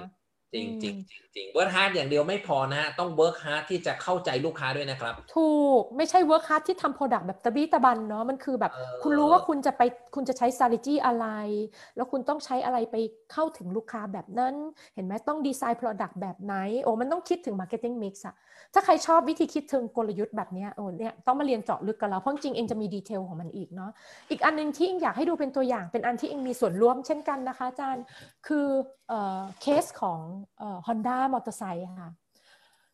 ฮอนด้ามอเตอร์ไซค์ในเมืองไทยเป็นเบอร์หนึ่งค่ะอาจารย์เองต้องบอกงี้ จน Honda บอกว่าเขาเบื่อแข่งกับพวกคู่แข่งแล้ว คือในตลาด red อะเขาคิดว่าพอละ เพราะว่าเขาก็เบอร์หนึ่งมาตลอดมีทุก segment เองบอกได้เลย เองช่วยดูอยู่หลายอัน ทีนี้เองสิ่งที่เองชอบคือ Honda ทำสิ่งนี้ค่ะ อะไรคือ Blue Ocean เขาก็เลยมองหาคนกลุ่มนี้ค่ะอาจารย์นึกภาพนะ ข้อที่หนึ่งคือไม่ใช้มอเตอร์ไซค์ ไม่ใช้บิ๊กไบค์ด้วยนะ ไม่ใช้มอเตอร์ไซค์สาย mass ไม่ใช้บิ๊กไบค์อันนี้ก็โอ้โห เริ่มยากแล้วถูกไหมคะ เรียกว่าไม่ได้ใช้มอเตอร์ไซค์ตอนนี้ แต่ต้องมีตังค์ขอมีตังค์ไว้ด้วยเพราะเดี๋ยวไม่มีเงินซื้อเราอีก ขอมีตังค์เป็นลูกค้าที่มีตังค์นิดนึงนะคะ นึกภาพว่าคนเหล่านี้ก็ขับรถยนต์นะอาจารย์แล้วเป็นรถยนต์ดี ๆ ด้วย ส่วนใหญ่ลูกค้ากลุ่มนี้ เราก็ไปเก็บ insight กับคนกลุ่มนี้ค่ะ แล้วเราพบว่าอ๋อจริง ๆ แล้วอะหนึ่งหนึ่งอย่างก่อนนะคะ คือต้องบอกว่า คนเหล่านี้ทำไมไม่ใช้มอเตอร์ไซค์ก่อนเราต้องอืมเราต้องคิดแบบนี้ก่อน ถ้าคุณจะทำ Blue Ocean ทำไมเขาทิ้งตลาดเรามาก่อน ไม่ใช้มอเตอร์ไซค์เพราะหนึ่งมอเตอร์ไซค์สาย mass ก็ไม่คู่ควรกับฉันแล้ว ถูกไหมคะอาจารย์ สมมติเราไปขับ สมมติขับเบนซ์แล้วอาจารย์จะมาขับอันนี้อีกเหรอคะอาจารย์คงไม่ขับแล้วล่ะ อีกอันหนึ่งก็คือว่าอ่าเป็นเป็นสายเอ่อพวกบิ๊กไบค์คนเหล่านี้ก็ไม่ได้ชอบมากเพราะบิ๊กไบค์จะเป็นเน้น speed performance ครับ เน้นความเร็วความแรงมันจะเป็นอีกอารมณ์หนึ่งแต่ในทางกลับกันเราเห็น gap อันหนึงก็คือว่าพวกมอเตอร์ไซค์เนี่ยมันมีอีกอันหนึงที่มันสามารถสร้างให้เป็นไลฟ์สไตล์ได้ เป็นเหมือนของเล่น อย่าท e ี t มันเป็นยานพาหนะท e ี t มันเป็นฮ็อบบี้เองขอใช้คำนี้ อย่าท e ี t ครับเป็นเขาไม่ได้ใช้แบบ เดินทางจริงจัง แต่มันเป็นเป็นเป็น hobby อันหนึ่งนะคะ สิ่งที่ทำจริง ๆ รถมันน่ารักมากนะอาจารย์เองชอบมากเลยด้านด้านสเนี่ยอันสีแดงด้านซ้ายนี่ชื่อ Monkey มันจะมีสีเหลืองสีแดงมีหลายธีมเนาะอันนี้เป็นธีมหนึ่งคือสไตล์รถพวกนี้มันจะเป็น custom ค่ะอาจารย์ คือคนเหล่านี้จะสามารถ custom ในแบบของตัวเองที่ตัวเองชอบได้ มีช่างญี่ปุ่นมา inspire มันเหมือนอาจารย์เล่นเลโก้เป็นของของเล่นของผู้ชายที่มีความพร้อมอะค่ะ ตอนเด็กๆอาจารย์เล่นเลโก้โตขึ้นอาจารย์ก็เล่น Monkey ได้ ประมาณนั้นนะคะแล้วก็หรือว่าเนี่ยมันก็จะมีรถสองธีมแบบเนี้ยให้ให้เล่นทำ custom made แล้วก็เอาไว้แบบไป hang out กับเพื่อนเป็นแบบเป็นไลฟ์สไตล์ที่ไม่ได้เน้น speed แต่เน้นความเป็นเน้นเรื่องความ chill เป็น character ของเขาแบบเนี้ยค่ะ แล้วเขาก็เลยแยกร้านจากร้านเดิมนะคะ มาอยู่ในร้านที่ชื่อ CUB House เพื่อขายรถไทยพวกเนี้ยโดยเฉพาะอืมทำให้ทำให้อะไร เราสร้างตลาดใหม่ที่เราไม่เคยได้มาก่อน ถูกไหมคะเนี่ยตัวอย่างนะคะ จริง ๆ แล้วเวลาทำ Blue Ocean ให้ Success อะคุณต้องดีไซน์ Marketing Mix ทุกอันให้เข้ากันด้วย Imagine ว่าถ้ารถคันนี้ไปอยู่ร้านเดิม จะมีคนซื้อไหมคะยังจะบอกว่าไม่ถูกต้องค่ะ ไม่ซื้อหรอกนะคะเนี่ยจริง ๆ เวลาทำมันต้องมีเทคนิคการคิดอีกหลายแบบ แต่ว่าอันนี้ให้เห็นภาพคร่าวๆนะคะ อันนี้ที่เกิดขึ้นในเมืองไทยจริง ๆ อ่านั่นคือทั้งหมดค่ะ วันนี้เราคุยเรื่องเรดแล้วบลูแล้วเลยอยากฟังคำถามของทุกคนบ้าง ทีนี้เองอยากเล่าเรื่องนี้ก่อนคือ ต้องบอกว่าจริงๆอะเรื่องที่อยากจะเล่ามันมีรายละเอียดเยอะมากนะคะจากประสบการณ์การทำงานเองทั้งหมดอะเองเลยเมีมาคุยกับอาจารย์ว่าอยากให้ความรู้อย่างเงี้ยเข้าถึงทุกคนเนาะ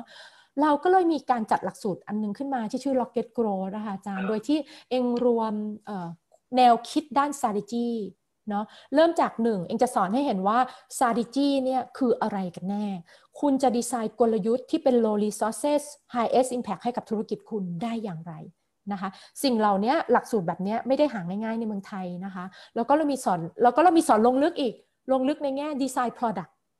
เห็นไหมเรื่องแรกเอาเอา product ให้รอดให้ดีก่อน เรื่องที่สอง communication เมื่อกี้เราคุยแค่เป็นน้ำจิ้ม แต่เราจะมีพูดเรื่อง communication แบบแพ็คใหญ่เลยนะคะ แล้วก็ต่อมาเรื่อง experience design ค่ะเหมือนที่คุณถามว่าเออเหมือนที่พวกเราชอบถามว่า experience ต้องทำอย่างไร เองจะเล่าความลับอันนึงว่าบางทีอะ experience อะมัน impact กว่าแค่ลงโฆษณานะคะ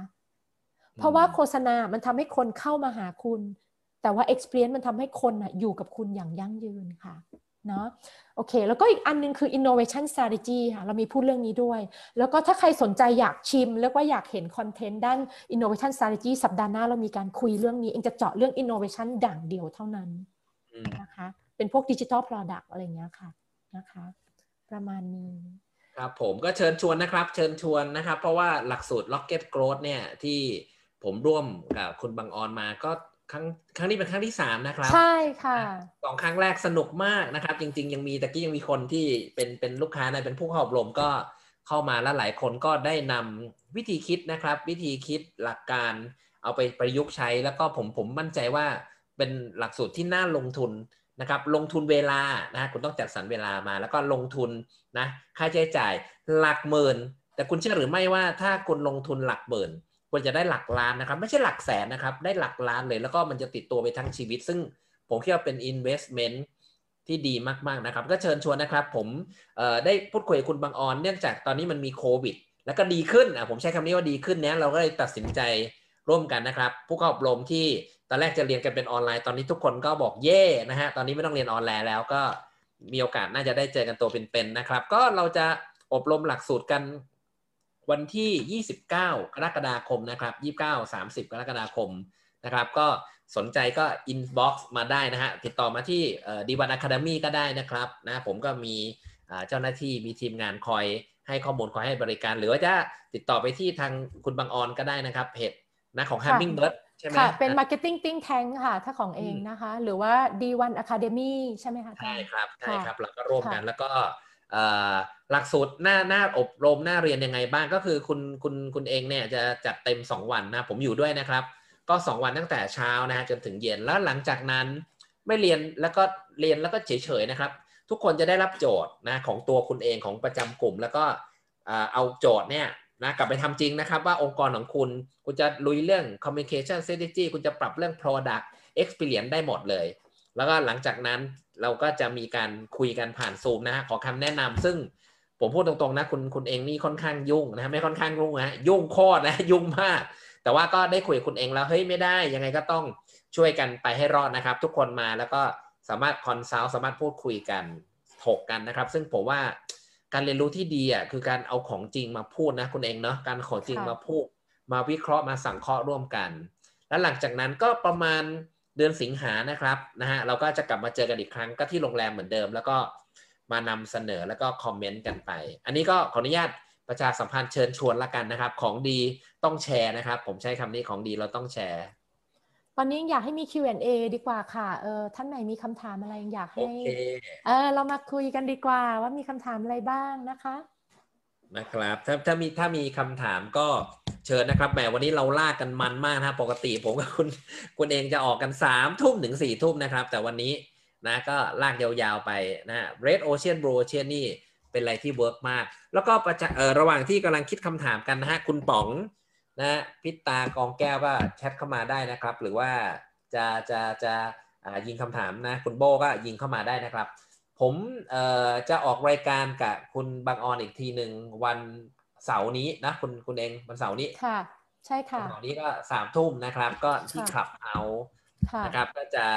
มีมีแขกรับเชิญด้วยนะครับ พวกเราก็อาจจะมีโอกาสได้ยกมือนะฮะอันนี้เป็น Facebook อาจจะต้องถามคำถามผ่านแชทแต่ถ้าไปขับเพ้าวันเสาร์นี้นะฮะก็ไปยกมือกันนะคะไปยกมือไปคุยกันนะฮะเพราะว่าเราจะคุยกันประมาณชั่วโมงหนึ่งคุณเอง เราคุยกันชั่วโมงหนึ่งเป๊ะนะฮะมีแขกด้วย แล้วก็หลังจากประมาณสี่ทุ่มนะฮะก็ได้พูดคุยกันค่ะ อยากได้คำถามจังมีไหมคะอาจจะเรายังเอาเมื่อกี้เมื่อกี้เห็นบางคนตอบ experience บางคนตอบแบรนด์อะไรอย่างเงี้ยใช่ค่ะใช่ใช่พอใช่ฟังใช่จบนึกไอเดียออกไหมพอฟังนะ นะอ่าเอามาถคุณกกันก็ได้ บอกว่าเออ branding ครับ ทรงพลังกว่าด้านอื่น ๆ นี่อ่าแล้วแต่คนโอนะเคคุณะเอมี่บอกเอา experience บวก brand communication ได้ไหมคะ ได้ไหมได้ได้ค่ะ ได้ค่ะ ได้นะอ่าคุณค่ะแคลอรีนนะครับ บอกว่า experience นะ experience นะครับอ่าคุณสลาบุตนะคุณโบเนาะบอกว่า communication ค่ะก็หลากหลายนะ ผมว่าก็ก็ใช่ไหมคะก็หลากหลายอะมาคำถามมาแล้วฮะถ้าการทำธุรกิจแบบสตาร์ทอัพเป็นการทำสินค้าที่แตกต่างสินค้าอืมใหม่อุ้ยค่ะไม่มีในตลาดคนแข่งขันในตลาดแบบไหนหรอครับ โอเคเองเองชอบคำถามนี้ อยากชวนให้มาฟังวิกหน้ามากเลยวิกหน้าจะพูดเรื่อง innovation strategy อะเออ ต้องบอกว่าที่บริษัทเองดูแล innovation หลายอันมากนะคะเรียกเรียกว่าเป็นความเชี่ยวชาญของเราเลย ทีนี้คำถามนี้คนถามเองบ่อยมากเลยอาจารย์ว่าควรจะทำตลาดแบบไหน เองต้องบอกนี้นะคะสตาร์ทอัพนะคะทุกคนวันแรกต่อให้คุณทำแอปเหมือน i t a g เนี่ยสมมุติว่าวันแรกที่เขาจะลงอะไม่มีใครในตลาดมีเลย อืมโอเคนะ คนจะชอบบอกว่าอันเนี้ยเขาเป็น blue ocean ซึ่งครับก็ได้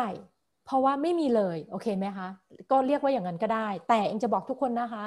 แต่เองอยากจะบอกทุกคนว่า ถ้าคุณเป็นสตาร์ทอัพแล้วคุณลงเจ้าแรก จริง ๆ แล้วคุณมีคู่แข่งที่คุณมองไม่เห็น และน่ากลัวกว่าคืออะไรรู้ไหมคะ คือทางเลือกเดิมของลูกค้าค่ะอืมสิ่งที่สตาร์ทอัพหลายเจ้าไม่ success เพราะว่าคุณไม่เป็นทางเลือกใหม่ที่แก้ปัญหาให้ลูกค้าจริง มันเป็นแค่เทคโนโลยีที่ไม่ได้แก้ปัญหา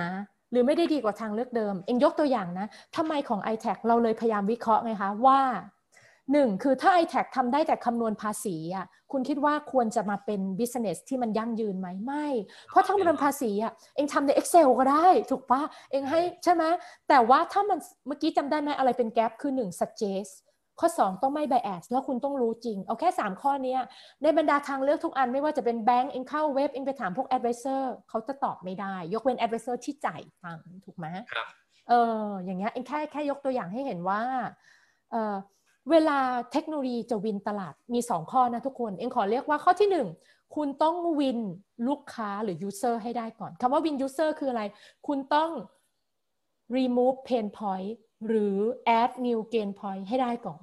นี่วินที่หนึ่งนะคะ วินที่สองคือคุณต้องชนะทางเลือกเดิมให้ได้ก่อน เช่นอ่าแบงค์ช่วยคำนวณให้ไหม เครื่องคิดเลขคุณยังต้องชนะเลยถูกไหมคะอาจารย์แอปของกรมสรรพากรคุณก็ต้องชนะแบบนี้เองขอเรียกว่าทางเลือกเดิมค่ะ ไม่งั้นเองจะไม่ยอมใช้ ยกตัวอย่างอันหนึ่งเออเองทำให้กับเจ้าหนึ่งที่เป็นเครื่องหุ่นยนต์ดูดฝุ่นดูดพื้นที่เป็นกลมๆมาค่ะเขาเรียก RVC เนาะ เป็นพวกหุ่นยนต์สำหรับดูดฝุ่นดูดพื้นนะคะประเด็นก็คือว่าสมมติเองมีแม่บ้าน เองก็เลยรู้สึกว่าเองไม่จำเป็นอะ เองไม่จำเป็นต้องใช้หุ่นยนต์นั้นอะ เชื่อไหมว่ามีหลายคนคิดแบบนี้ ก็คือฉันมีแม่บ้านไงฉันต้องใช้หุ่นยนต์นั้นด้วยเหรอ แล้วอาจารย์รู้ไหมว่าคนที่ไม่ซื้อจะคิดแบบนี้เยอะมากเลยอะเออจนเองจนเองไปมองหาอินไซต์อะเองรู้เลยว่าจะชวนคนที่มีแม่บ้านให้ซื้อยังไง เห็นไหมคนที่เป็นเทคโนโลยีต้องเข้าใจเรื่องมนุษย์เพราะแบบนี้นี่แหละ เทคนิคในการเชิญชวนคือคุณต้องเข้าใจอินไซต์ก่อนว่าอะไรเป็นจุดอ่อนของแม่บ้าน ถ้าคุณอยากชนะคู่แข่งคุณต้องโจมตีที่จุดอ่อนของคู่แข่งคุณ indirect ของคุณ เพราะคุณเป็นสตาร์ทอัพเนาะเช่นอะแม่บ้านนะข้อที่หนึ่งนะแม่บ้านทำงานได้ยีิบสี่ชั่วโมงไหมคะไม่แม่บ้านอู้แล้วบ่นไหมคะ ใช่บ่นซึ่งหุ่นหุ่นยนต์จะไม่เคยอู้และบ่นอีกอันนึงนะคือมันมี area ที่คุณห่วง เช่นคุณไม่อยากให้เข้าห้องนี้มันมีทรัพย์สินมันเป็นที่ private คุณไม่อยากให้เข้าไปอะ แม่บ้านช่วยได้ไหมไม่ได้ แค่นี้แหละอาจารย์อาจารย์รู้ไหมคีย์มาเสร็จพวกเนี้ยพอยิงไปหาคนที่พูดว่าตัวเองมีแม่บ้านอะ ช่วยได้เยอะมากอาจารย์โอ้อืถูกไหมเพราะมันเป็นจุดอ่อนของแม่บ้านเอ็นแค่ยกตัวอย่างเนาะ จริงครับๆสนุกเรื่องนี้เอ่ออยากให้ท่านที่ถามคำถามเนี้ยฟังในสัปดาห์หน้าจัง เดี๋ยวจะพูดพูดเรื่องดิจิ t a ล product โดยเฉพาะ ได้ครับได้ครับก็ประชาสัมพันธ์นิดนึงนะฮะผมผมทัวร์นะฮะ คือเอ่อคลับเฮาส์โอเค วันเสาร์นี้เดี๋ยวเราเจอกันสามทุ่มสะดวกก็ค่ะแวะมานะหัวคข้อรับเดียวกันหัวข้อวันนี้นะเอคะอไม่ได้มีแค่ iPhone แล้วนะครับนะ Android ก็เวลคัมนะครับ คนก็เข้ามาคึกคักกันมากเลยเพราะฉะนั้นวันเสาร์นี้เจอกัน แล้วก็เอ่อถ้าอยากจะติดตามต่อนะฮะสัปดาห์หน้า มันโคตรๆนะครับ เรื่อง innovation strategy ก็เรียนเชิญนะครับสามทุ่มนะฮะสามทุ่มวันอังคารหน้าเรากลับมาเจอกันในรายการชัยพัฒน์ชวนคุยนะครับ ซึ่งผมก็จะให้ทีมงานแชร์ไปที่เพจของ D1 Academy ด้วยนะคุณเองก็แชร์ไปที่เพจของตัวเองด้วยใช่ค่ะจะได้ใช่จะได้ค่ะเข้าเข้ามาช่วยกันดูนะครับใช่ก็ใช่ค่ะฝากฝากฝากนะครับ โอกาสดีๆ ที่จะได้เจอกันทำเวิร์กช็อปร่วมกัน แล้วก็เป็นการลงทุนที่ผมว่าคุ้มค่านะครับ เป็นผมว่าเป็น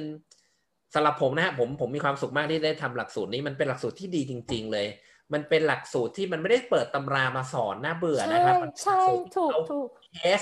มาวิเคราะห์มาคุยแล้วก็ความมันก็คือมันไม่ได้เรียนจากคุณเองคนเดียวนะมันเรียนกับเพื่อนที่อยู่ในห้องด้วย ซึ่งแต่ละใช่คนก็ใช่ไม่ธรรมดานะครับใช่ก็จะเอาเคสมาเล่า เราจะได้ถก เราจะได้วิเคราะห์ เราจะได้เวิร์กช็อปกันยิ่งตอนนี้นะสถานการณ์ดีขึ้น เราก็ไปจัดที่โรงแรมนะฮะนะแน่นอนฮะไม่ต้องกังวลนะฮะผมก็ยังให้ใส่หน้ากากแล้วก็เราจะได้เอ่อ ดูแลเรื่องเรื่อง distance แล้วก็เราก็จะเรียนรู้กันอย่างเข้มข้นนะครับ เพื่อเตรียมความพร้อมนะ ผมมั่นใจว่าเราเจอกันปลายเดือนกรกฎาคม เราจะกลับไปวางแผนให้ชัดๆนะครับว่า Q4 เราจะเดินยังไง แล้วก็ในลองเทอมนะคุณเอง ปีหน้าฟ้าใสหวังว่าฟ้าใสนะครับ เราจะเดินต่อยังไง ทุกอย่างจะกลับมาเมื่อทุกอย่างกลับมา ถ้าคุณพร้อมคุณแข็งแรงนะ ผมบอกโอ้โห คุณจะพุ่งทะยานจริง ๆ เหมือน Rocket g o a t นะครับก็ ขอฝากประชาสัมพันธ์ไว้เท่านี้แล้วกันนะ คุณเองคืนนี้ผมค่ะว่าน่าค่ะค่ะขอบคุณเรียนค่ะทวนค่ะกระบวนความก็ต้องขอขอบคุณคุณบางออนสวรรณมงคลอีกรค่ะอบนะสวัสดีนะคะขอบสคุณละเวลานะครับ มาออกรายการแล้วก็ให้ความรู้ดีๆกับเรามาก พวกเราถ้าชอบวันนี้นะฮะวันนี้รู้สึกชอบกันเยอะนะครับ กดอะไรดีอะกดกดหนึ่งเข้ามากันเยอะๆนะครับ ขอบคุณหน่อยนะครับกดคลิกไลค์กด subscribe แล้วก็เดี๋ยววันอังคารหน้าอืมเราพบกันนะครับ แล้วก็ค่ะของผมนะพรุ่งนี้จะกลับมา พรุ่งนี้สองทุ่มครึ่งนะฮะผมจะมาคุยกับ ผู้มีความรู้นะฮะเชี่ยวชาญเกี่ยวกับการเลี้ยงลูกพรุ่งนี้เปลี่ยนมุกโอ้ค่ะโดยเฉพาะอย่างยิ่งลูกวัยรุ่นเนี่ยพรุ่งนี้ผมผมเชิญเอ็กซ์เพรสมานะครับโอ้น่าสนพ่ใจอกับแม่ก็พรุ่งนี้ก็แวะมาลองฟังดูซิจะทำยังไงให้เอ่อลูกของเรานะ เป็นเป็นเป็นคนดีเป็นคนเก่งในสังคม แล้วเราก็มีความสุขกับครอบครัวเรานะครับ ก็ขอบคุณมากคืนนี้ก็คุณไนท์ลาตรีสวัสดิ์ขอบคุณค่ะนะครับ คุณเองขอบคุณขอบคุณสวัสดีทุกคนเลยรับค่ะ สวัสดีค่ะ คุณกำลังฟังชัยพัฒน์ชวนคุยพอดแคสต์ แชร์วิธีคิด พลิกวิธีการผ่านวิธีกู